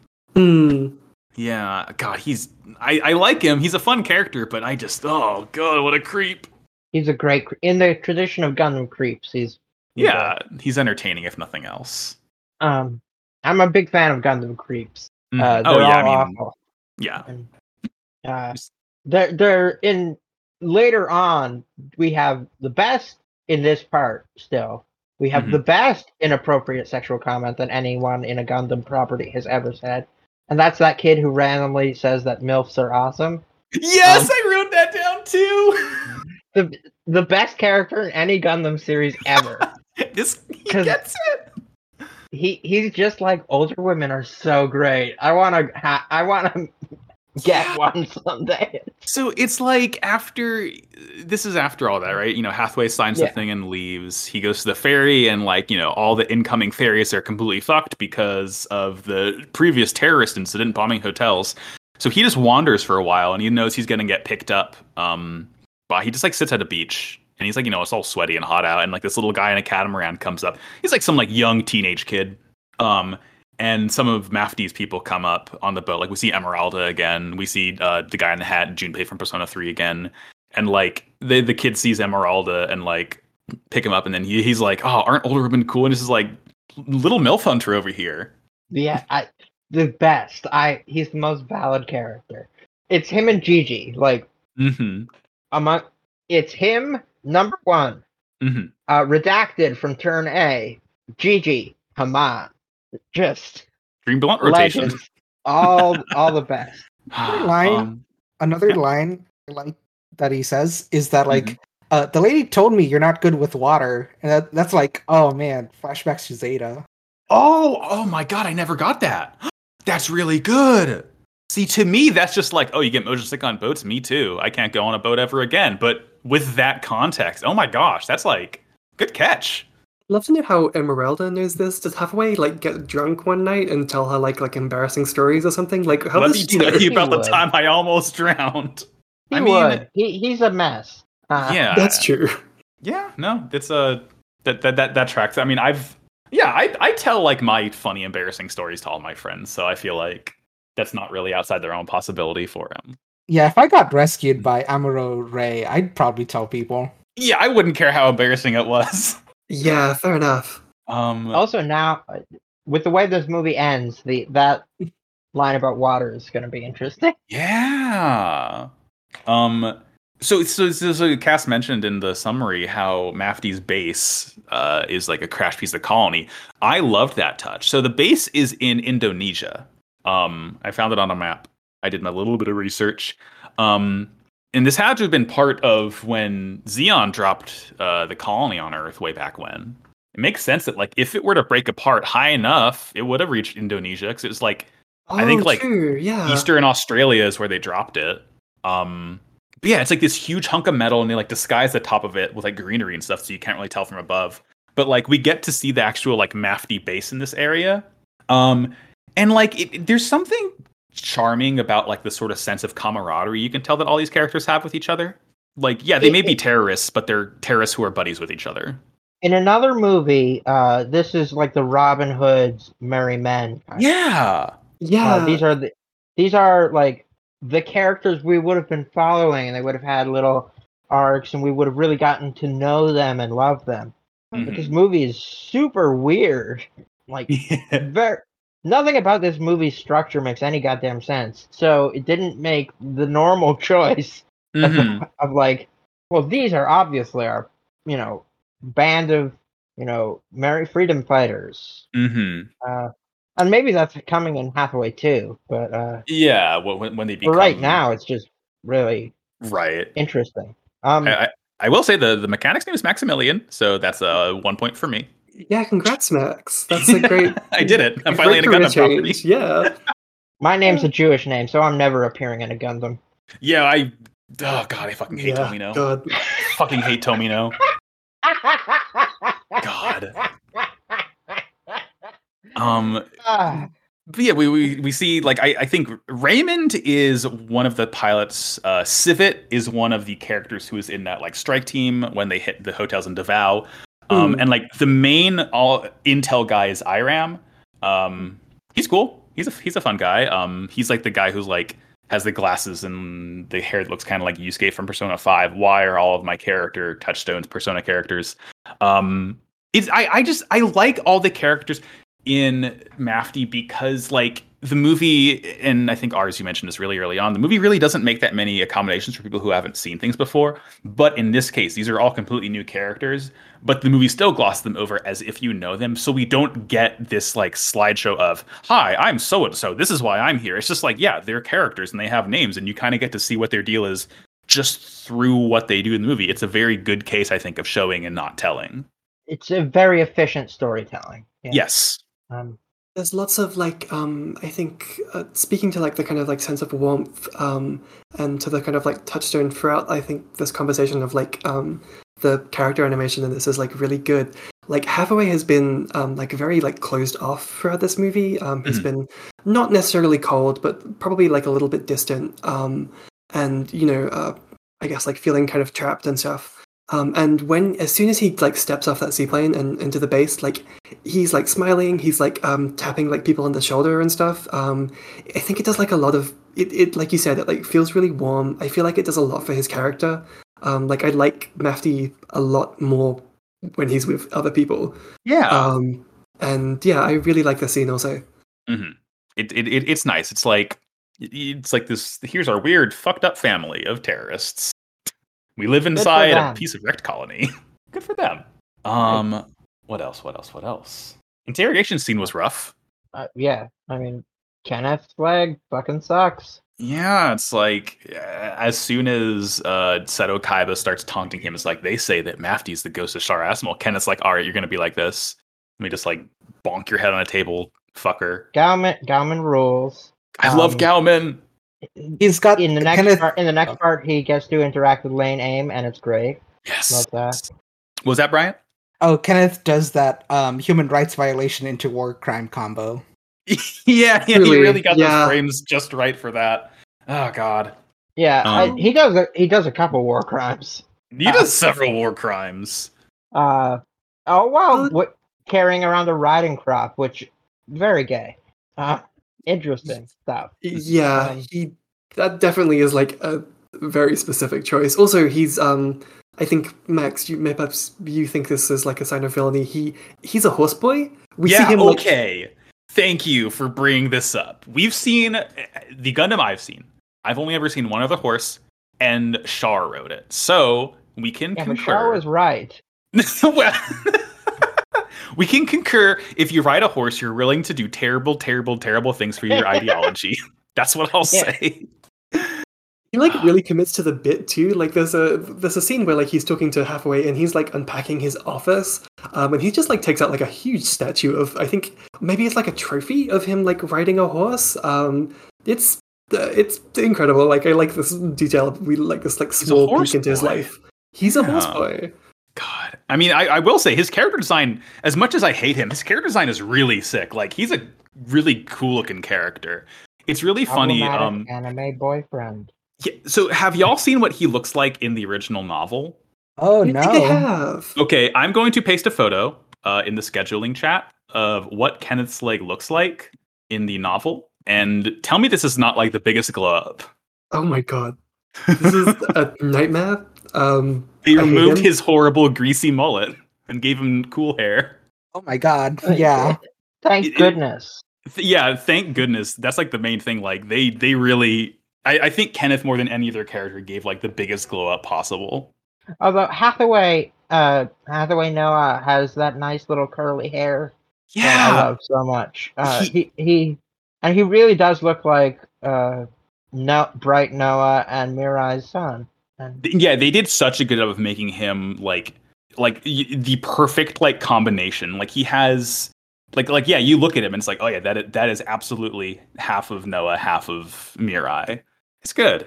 This is the character designs in the movie is really on point. Like I love how unique they made all of the Mafty members look. Like Emerald looks cool as hell, Mahesh looks cool as hell. Like we see like a goggles cool. guy later who looks like amazing, like this Goggles little like, guy's mad oh, scientist creature. That's Maximilian. That's me. Oh, is that Maximilian? yeah, you got cool goggles, like a Oh. Digimon Pro Tag. He's got the minion goggles. Banana. I I look call them forward to mask him. ohm goggles in uh, the notes. Oh god, the R Bass goggles. Oh, yeah, there- that's Dr. true. Eggman, no. Oh, geez. Well, win some, lose some. yeah, you know, you can you, you cast a net that wide, you're gonna get some bad fish. Um, How do people think? Um, do I guess like uh, do you read Hathaway as the ghost of Char Aznable? How do you like see that line? so that Ooh. is really interesting, because like you when you say Ghost of Char Aznable, I think everyone's gonna think, oh, full frontal from Unicorn, but like it, I, I, I think.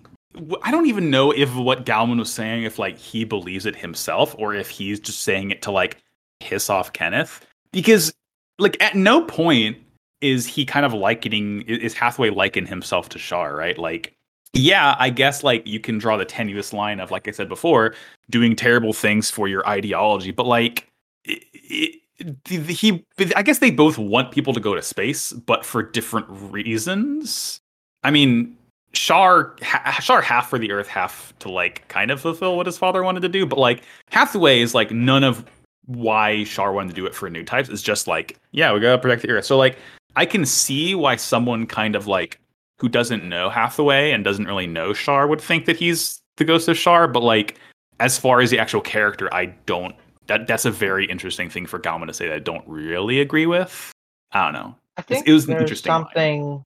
There's something there in the earlier comment by Gigi about like becoming a dictator incapable of making mistakes and becoming a god. Mhm. Uh, it's sort of like about how like this the inherent like issues with authority and the authority of like the divine over the individual, uh, which intersects with some divine right of kings ideas. Mhm. There's there's a lot going on there. Um, so if you see like like Char was portrayed in Zeta quite frequently as someone who could just assume leadership yeah. um like he had that quality which uh ties in with some like as i said divine right of kings type stuff that some people are just like natural leaders. Um and there's you could draw a sort of spiritual through line in that idea. I'm not sure it uh makes sense with the rest of gundam's ideology but honestly tomino's ide- ideology is kind of confused anyway.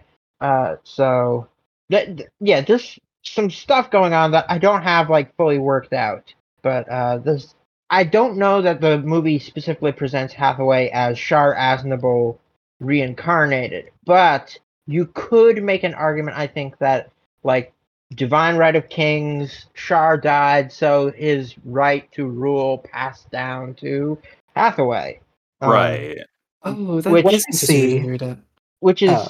complicated and obviously the concept of like monarchies as uh, defined by sort of like spiritual mandates from heaven um, is inherently problematic and inherently Oh yeah, uh, sure. troublesome although the idea of like how monarchs can work in more interesting complex ways is brought up in turn a in a way that is really fascinating but can't get into right now but uh yeah Uh, th- what I, I think s- to- um, I think tomino has been playing around with like the conflict between like uh more modern ideologies such as fascism and democracy and classical sort of ideologies such as like monarchism um and sort of the way these things and like spirit spiritualism and how these things clash and can possibly find meaning in it, trying to integrate them in some way uh again i really don't have this idea fully worked out but i think there's something there at the Mhm. very least Yeah. Uh, were you gonna say something, Bryant? Yeah, what I see is that like Hathaway definitely has that like original flavor chart where he's like assassinating government officials. Hmm. Mm, that's true. Oh, okay. That's an interesting. That's more. Yeah, because like when you think about it, and I mean, we see a news article, and it's like the redraw of that one scene from when Char made his speech in Char's counterattack. Um, but looking at him more as 0079 Char and not uh Char's counterattack Char, that's an interesting read. I feel like there can be like sort of comparing him to all the different eras of Char and like which ones he most matches up to. It's like he kind of pulls from all of them in a way. Yeah, yeah. I think Hmm. even if he hasn't, if any, even if he doesn't see it, he's definitely inherited his will in some way. Yeah. Yeah, I mean like the main thing he's trying to do is definitely like what Char would have wanted to do, like the end result, I mean, of just getting everyone the fuck off of Earth. There's sort of like a um almost like a reverse of like uh reverse in like process or reverse in like the cause and effect kind of thing going on here. Um I mean like my reads of Char and Hathaway is that like I feel like their similarities are mostly in that they're like they are both uh like angled against like imperialism, I guess, and against the Federation. they Um both but like come from somewhat privileged backgrounds Mm, That's true as well, yeah. Um, and like Hathaway is, um, I mean, Char's kind of like gambit in Char's counterattack is that they will get, um, like they will commit like an act of like incredible violence, um, to remove the uh, Federation from power, um, and to ensure that like the only place like humanity can live is off-world. Um, uh, so it's kind of like a is I guess maybe the answer is that it's like removing a kind of like hegemony um, from the Earth sphere. Um, and Hathaway is kind of doing the same thing, but it's kind of like, well, we're we're getting rid of the Federation first, right? Like we're not uh, like the getting kind of like I guess mm, I'm getting kind of mixed up here. Sorry, um, but like I guess it's like Char Char's aim is like to Char is like willing to put the planet into a deep sleep to get humanity off world and to like remove the Federation. Whereas for Hathaway, it does seem like the Federation is coming first. Like the Federation has got to go first of all. Um, and Hathaway seems to think that he can do this um, by, I guess, like assassinating them. Whether or not that'll actually bear fruit, I guess we'll see. Mm-hmm. Yeah. Yeah. Um. Huh. Anything else on part three? Um, I don't think I have anything. Yeah. Um. All right. Well, how about let's take it home? I will give y'all the final part of this movie. As Lane Aim's team flies to the Mafty base, Hathaway, Emeralda, and Raymond fly to the upper atmosphere to rendezvous with the incoming cargo. Emeralda safely gets Hathaway inside the cargo pod, and he enters the cockpit of the Chi Gundam, swearing to fully become Mafty Navue Erin. As he's attacked by Lane, he sees the ghost of Amuro in the soup, telling him that death never comes when you're ready for it. Hathaway shakes this off and begins attacking Lane and his team. In the battle, Lane refuses to continue using Gauman as a human shield, releasing him and proving to Hathaway that he's an honorable pilot. The two Gundams face off, and Hathaway shoots down Lane after using his beam rifle as a decoy explosion. After the battle, Mafty's new base, the freighter ships Valiant and Serac, head to Oenpelli. Finally, back at the base, Gigi tells Kenneth she will stay for a few more days after all. Things are about to get interesting. It's really interesting how like little stuff is in the back part of the movie. Before um, we recorded, you mentioned like yeah, you mentioned that you wanted to have like the big robot scene, and the robots in this section are just incredibly cool. This fight scene, um, so and everything before it is just sick. Um, there's lots of like the I guess the thing that makes this section work is like the coolest entry uh, like episodes of Gundam are like uh, the re-entry episodes. And what this movie does is it has like uh, like atmosphere escape sequence and then a re-entry sequence uh, all Mhm. at once. Yeah, uh, we, we just like kind of choice. yeah, we kind of condensed it and made it go as fast as possible, but you still get that like really like I- intense sort of fear. Yeah, It's really cool. What, what I'm unclear on is so this the the the RX 105 Chi Gundam. They say Kasai in the dub, and I don't think that's right because it's a Greek letter. I'm pretty sure Kingdom Hearts 3 has told me it's Ki. Um, I just call it the Chi Gundam, but it's XI. It's the three hamburger lines, look like the Xbox button on the controller. But um, I, was this made by Anaheim for Mafty? Like, I don't think they're like stealing it because I don't. I don't like. I, I don't know if this was originally for the Earth Federation or for Mafty. Like, if they're stealing it or if they're actually just picking it up because it's theirs. my We really understanding no is contact. Hmm. Uh, my understanding from the novels is that yes, this is something that Mafty uh, like bought. I think specifically like Hathaway has been up there for the last like month, uh, like Mhm. testing it out before he takes the um, kind of like Ah. shuttle at the beginning of the movie. Um, and I think maybe the implication there is that like because his name is Hathaway Noah, like he has that kind of like yeah. that's his kind of like in um, to acquiring it. Okay, interesting. All right. Which What is I interesting because think- it sort of it Go sort of works against the idea of Anaheim playing both sides, which is a you know it has been underscoring a lot. Is a, is a concept which has underscored a lot of Gundam media. The idea of Anaheim and other weapons manufacturers, but mostly Anaheim, sort of providing them weapons for every side to uh, kill as many people as possible. yeah. Which, of course, we know is based in Tomino's history of incredible anti-Semitism. Yep. Uh, yeah, uh, so it's interesting that in this, at, in this, uh, his sort of like status as Hathaway Noah sort of grant granted him that assumed, oh, you're part of the Federation. Uh, there's no like, I'm not a hundred percent sure if that's true. Like I, I'm I'm basing this kind of like on um like fragments. I'm I think they might know that he's from Mafty. Like I think Anaheim might be the people who know that like both of those people are the same. Um, Yeah. Is I think how it goes, but I could be wrong. I'm not 100% sure. Yeah, there's this line in the street fight sequ- sequence where Hathaway wonders if Anaheim betrayed them. And what I think is that they know that he's not, that he is Mafty or part of some organization. and that he's worried that they routed him out to the Federation. Mm, Right, okay. got you. Because that's when he sees when he sees the Penelope uh, fly overhead. I think. Yeah. Oh yeah. Okay. No, that makes sense. Yeah, and that was really just Kenneth figured it out and sent Lane and the team after him. But okay, no, I get that now. Yeah. Um, the Gachi Gundam looks really sick. It's very cool. It's it is like it's similar. You can tell it has the sort of same design through line as the Penelope. It's a lot smaller. It doesn't need the really the, the oversized jacket in order to fly. Like all the Minovsky craft stuff is built inside the armor. Um, it still has those cool sort of like hexagons on the uh, elbows and knees that like the Penelope has all over its plates. Uh, it has like almost a bug-like head Yeah. completely separate from you know like the bug like designs of Zanscare and Victory, but it's it, in the battle. Lane comments like, "Oh, you this is a look-alike Gundam." Like Lane doesn't think it's an actual Gundam because it doesn't look like a Gundam. It has gigantic hands. Like the only thing that makes it look like a Gundam is that it has two eyes and a I say this in the loosest possible terms, V fin. That's really it. It's it's a really weird looking robot. Um, It reminds me. fuck off machine. It reminds me a lot of the Byarlant.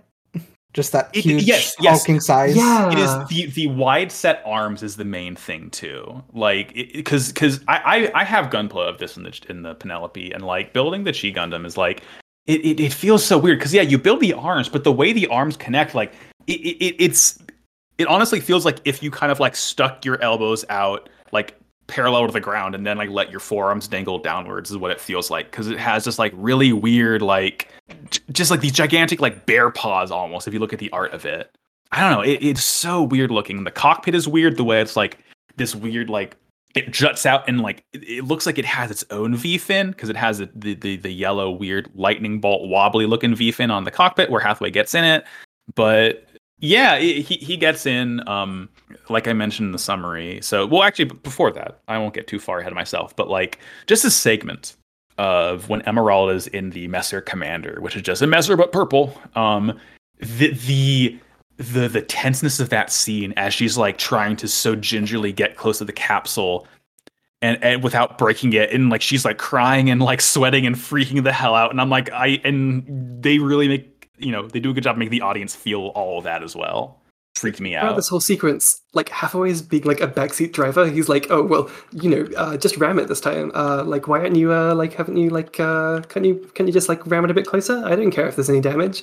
yeah Um, and Emeralda is just like, "Shut up, shut up, I'm shut up." leave me alone please. yeah exactly ah but like when, when she finally grabs it he gets inside and this is when he's like swearing he's like all right i am mafty now like this is when he no longer is Hathaway Noah he is Mafty Navue Erin he's like i'm gonna cut all of them off and of course i don't believe that he's gonna cut all these relationships off because he's gonna see Gigi again he's gonna be like well now hold on a minute i know i said all that Hmm. shit in space but And also his Mafty girlfriend.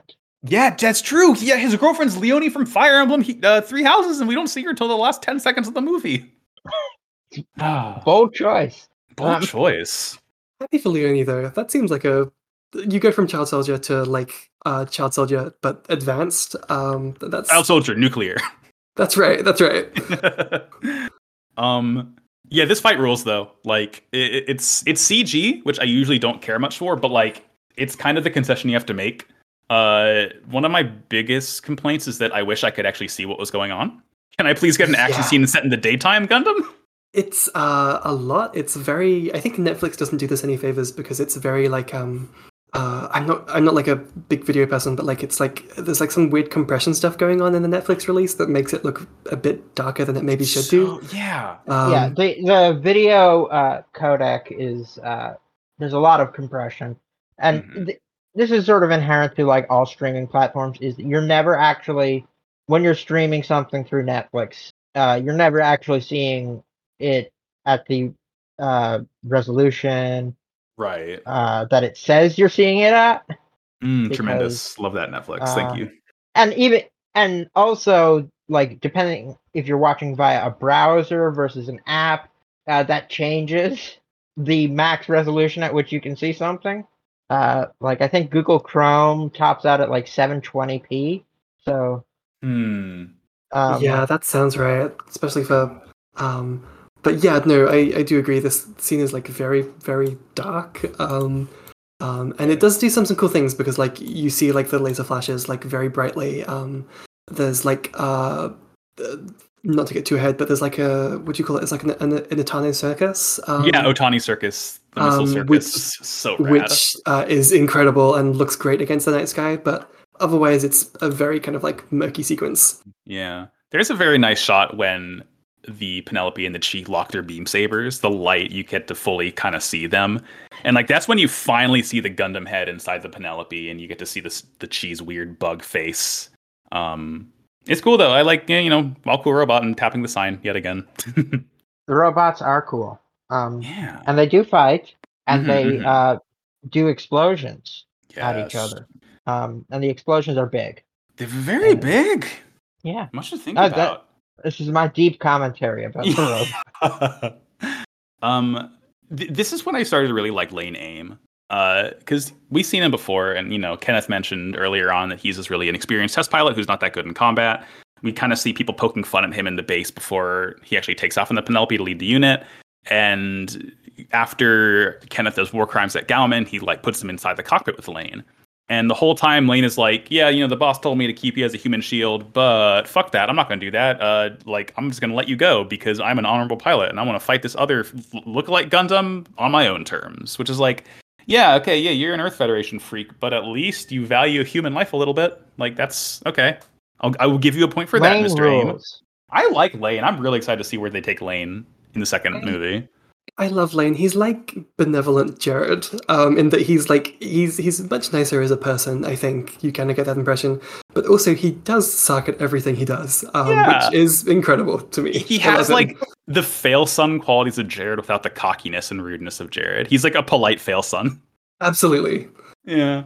He's not that polite even. He's just relatively more polite. Yeah, I mean, Jerid was a terrible person, but Jerid is also my favorite Gundam character, so who can say? um, let's see, let's see, let's see. Uh, Bryant, is there anything that you wanted to uh hone in on for this part? Not really. I guess the only thing I have to mention is that there's that bit of animation when Kenneth figures out that like uh, uh Hathaway is Mafty and Mhm. like Gigi just has this in really good pencil flicking. Like the animators. Oh just my god, I love her cool sick pencil flicking moves. She's so she does she's, really she's good at everything she does. The rotoscoping is incredible. They did a great job yeah. there. Like yeah. They Um yeah. there's no drop frames or anything. It's Mm-mm. just real good stuff. Oh, they put the money where they needed to. Um Um, we should maybe mention uh, that that man, that villain, that person we hate. Uh, certainly, I hate the most. Uh, Am- Amuro shows up for just one second. Um, yes, God, I was like, I had to pause, and I'm like, can we not? Can I get a fucking single Gundam UC property where Amuro's not involved? Uh, he's in the well, soup. just wait for victory. You know, The, yeah. the soup, yeah. the soup is the soup is real. Um, The soup is real. It's the same soup from um. It's like that sort of like green, blue, yellow tinge from Char's Counterattack when uh question mark question mark question mark happened at the end of that movie.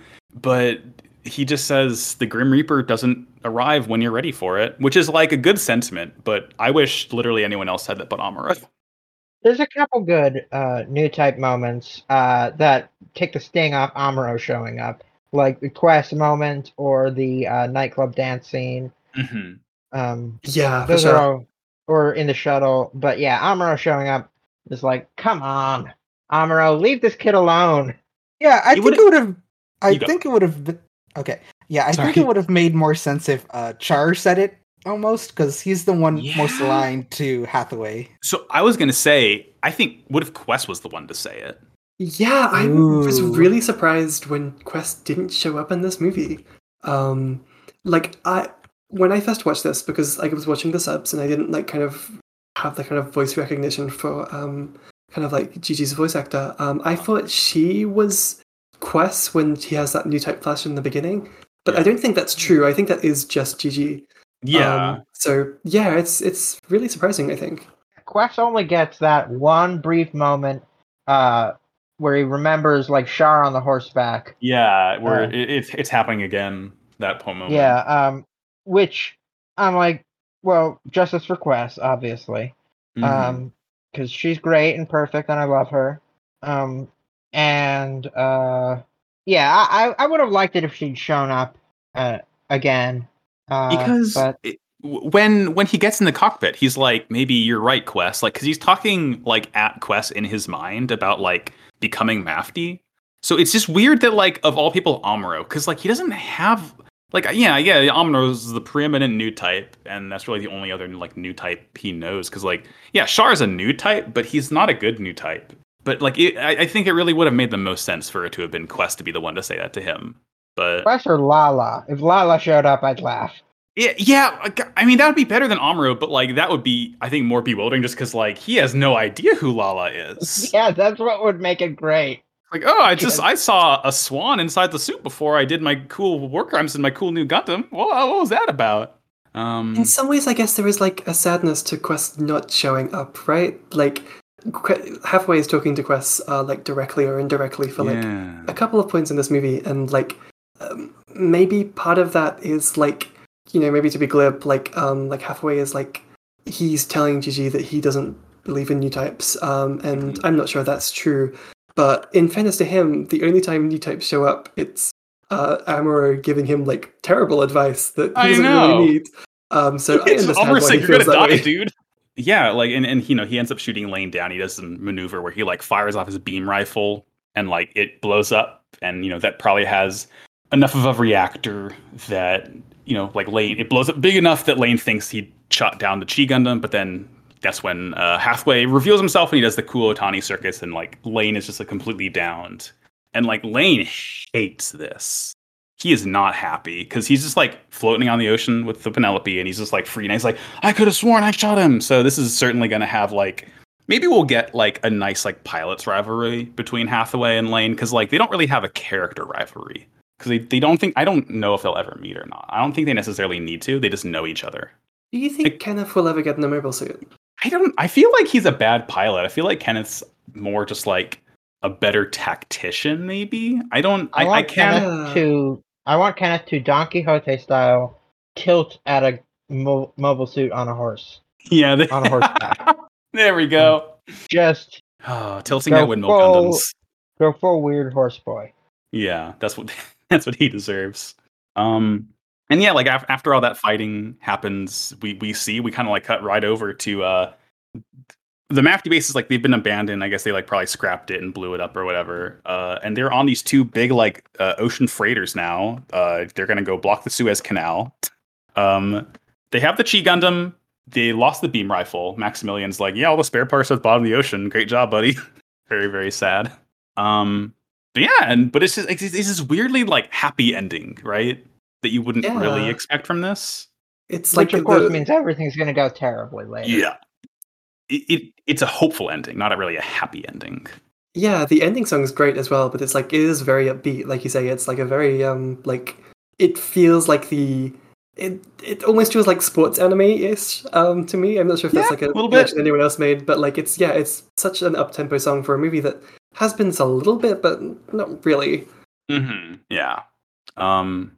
Yeah, and like again, we get we get this. Uh, they mention Oenpelli how they're gonna like scout there next. So I like I, hopefully the next movie is gonna talk more about like I, I think we'll see some interesting clashes between like actual Mafty and like the pretend Mafty.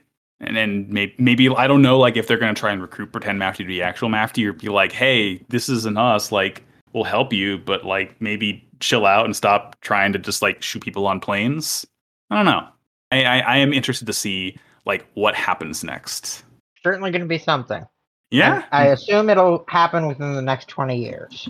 I I hope so. I really hope so. I'd like to see another Hathaway movie in my lifetime. I think we will. I think like the production on this was like shortened mostly due to like COVID reasons. Like Yes. this movie was ready um like Like a year and a half ago. Yeah, literally. Um, so like, I, my hope is that at the very least the next movie will come out um, soon, a little bit sooner than you think. Um, Yep. but who knows when left uh, halfway free is? Like, Yeah, right. Yeah, I mean, we'll all be there. We'll I'll reassemble this team. We'll have the same level of commentary, which is I think you know we'll have that nice through line. But Gundam, huh? Yeah. Oh yeah, uh, and of there a is trip. that there's that one final scene like after the end of the credits uh where all it shows it just shows a like look, looks like an oil painting of a scene from Oenpelli. It says two days ago. Um, I can't tell if it was like the Federation captured Oenpelli or if it was the Mafty rebels like claiming control over Oenpelli. But like, it is this final, strange, confusing teaser of just like I, I, think it's just more of the promise of like, yeah, we're gonna go to Oenpelli and figure out what the fuck's going on over there.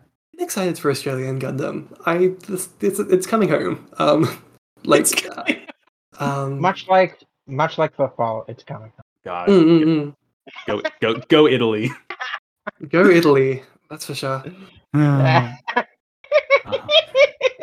God. Um, that's basically the movie, though. I really liked it. I am. I think I'll be definitely like returning to it every once in a while, just because like it's a nice short experience that like still feels pretty complete. You know? Yeah. Yeah. Yeah. Um.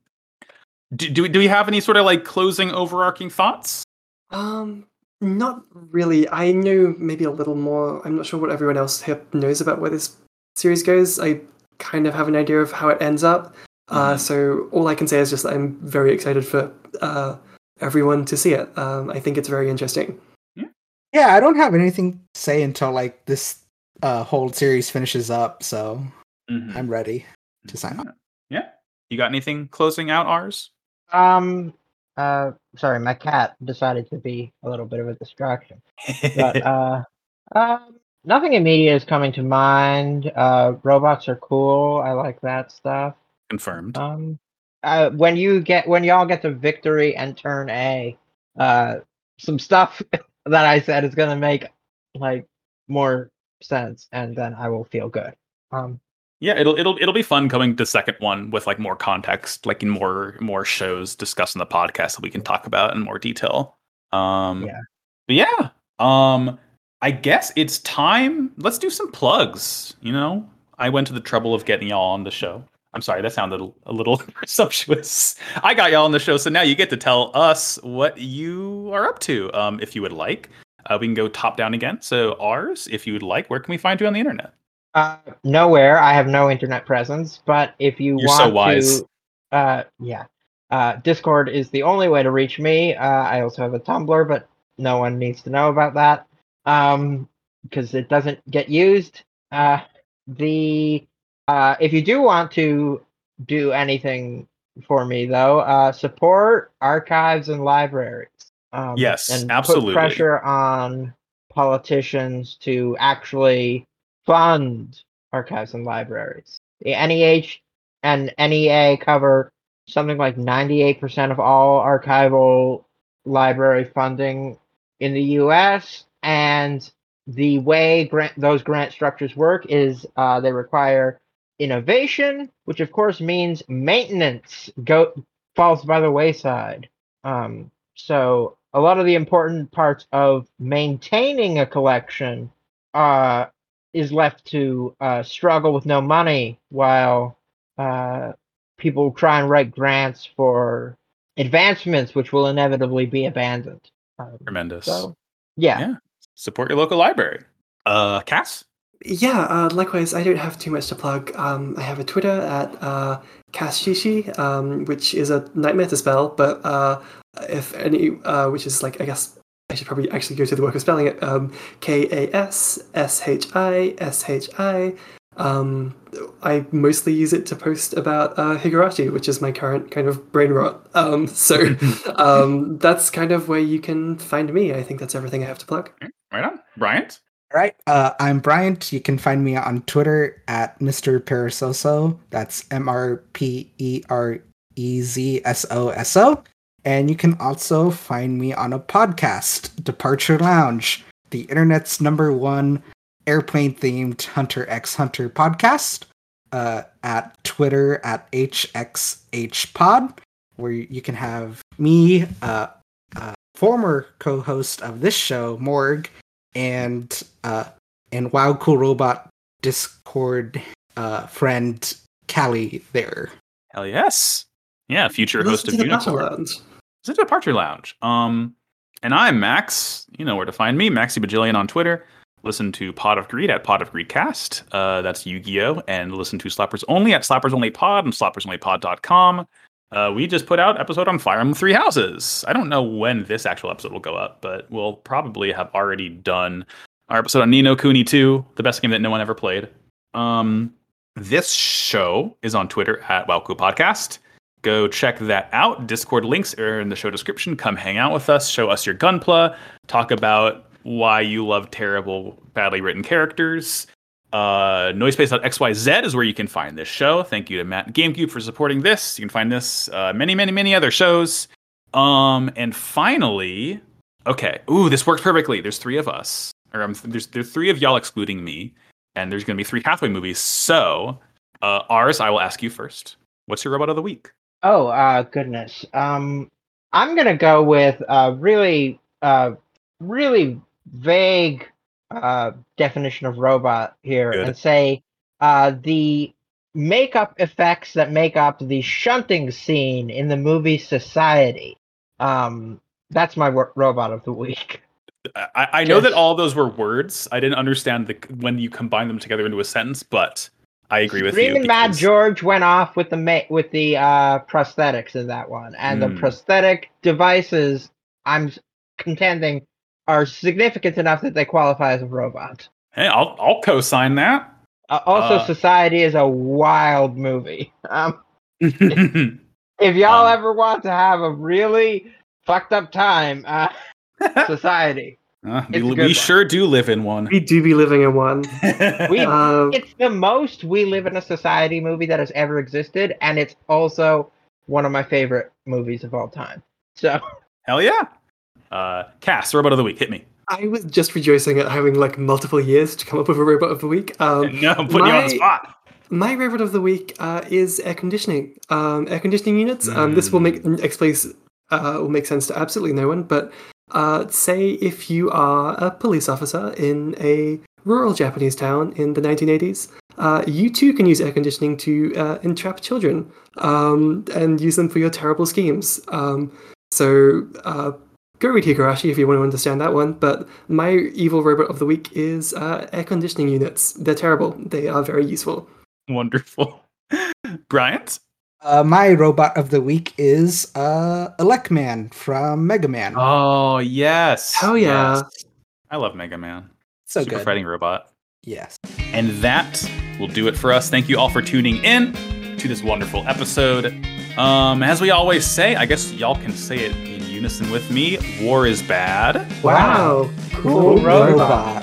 Hell yes. See you later, new types.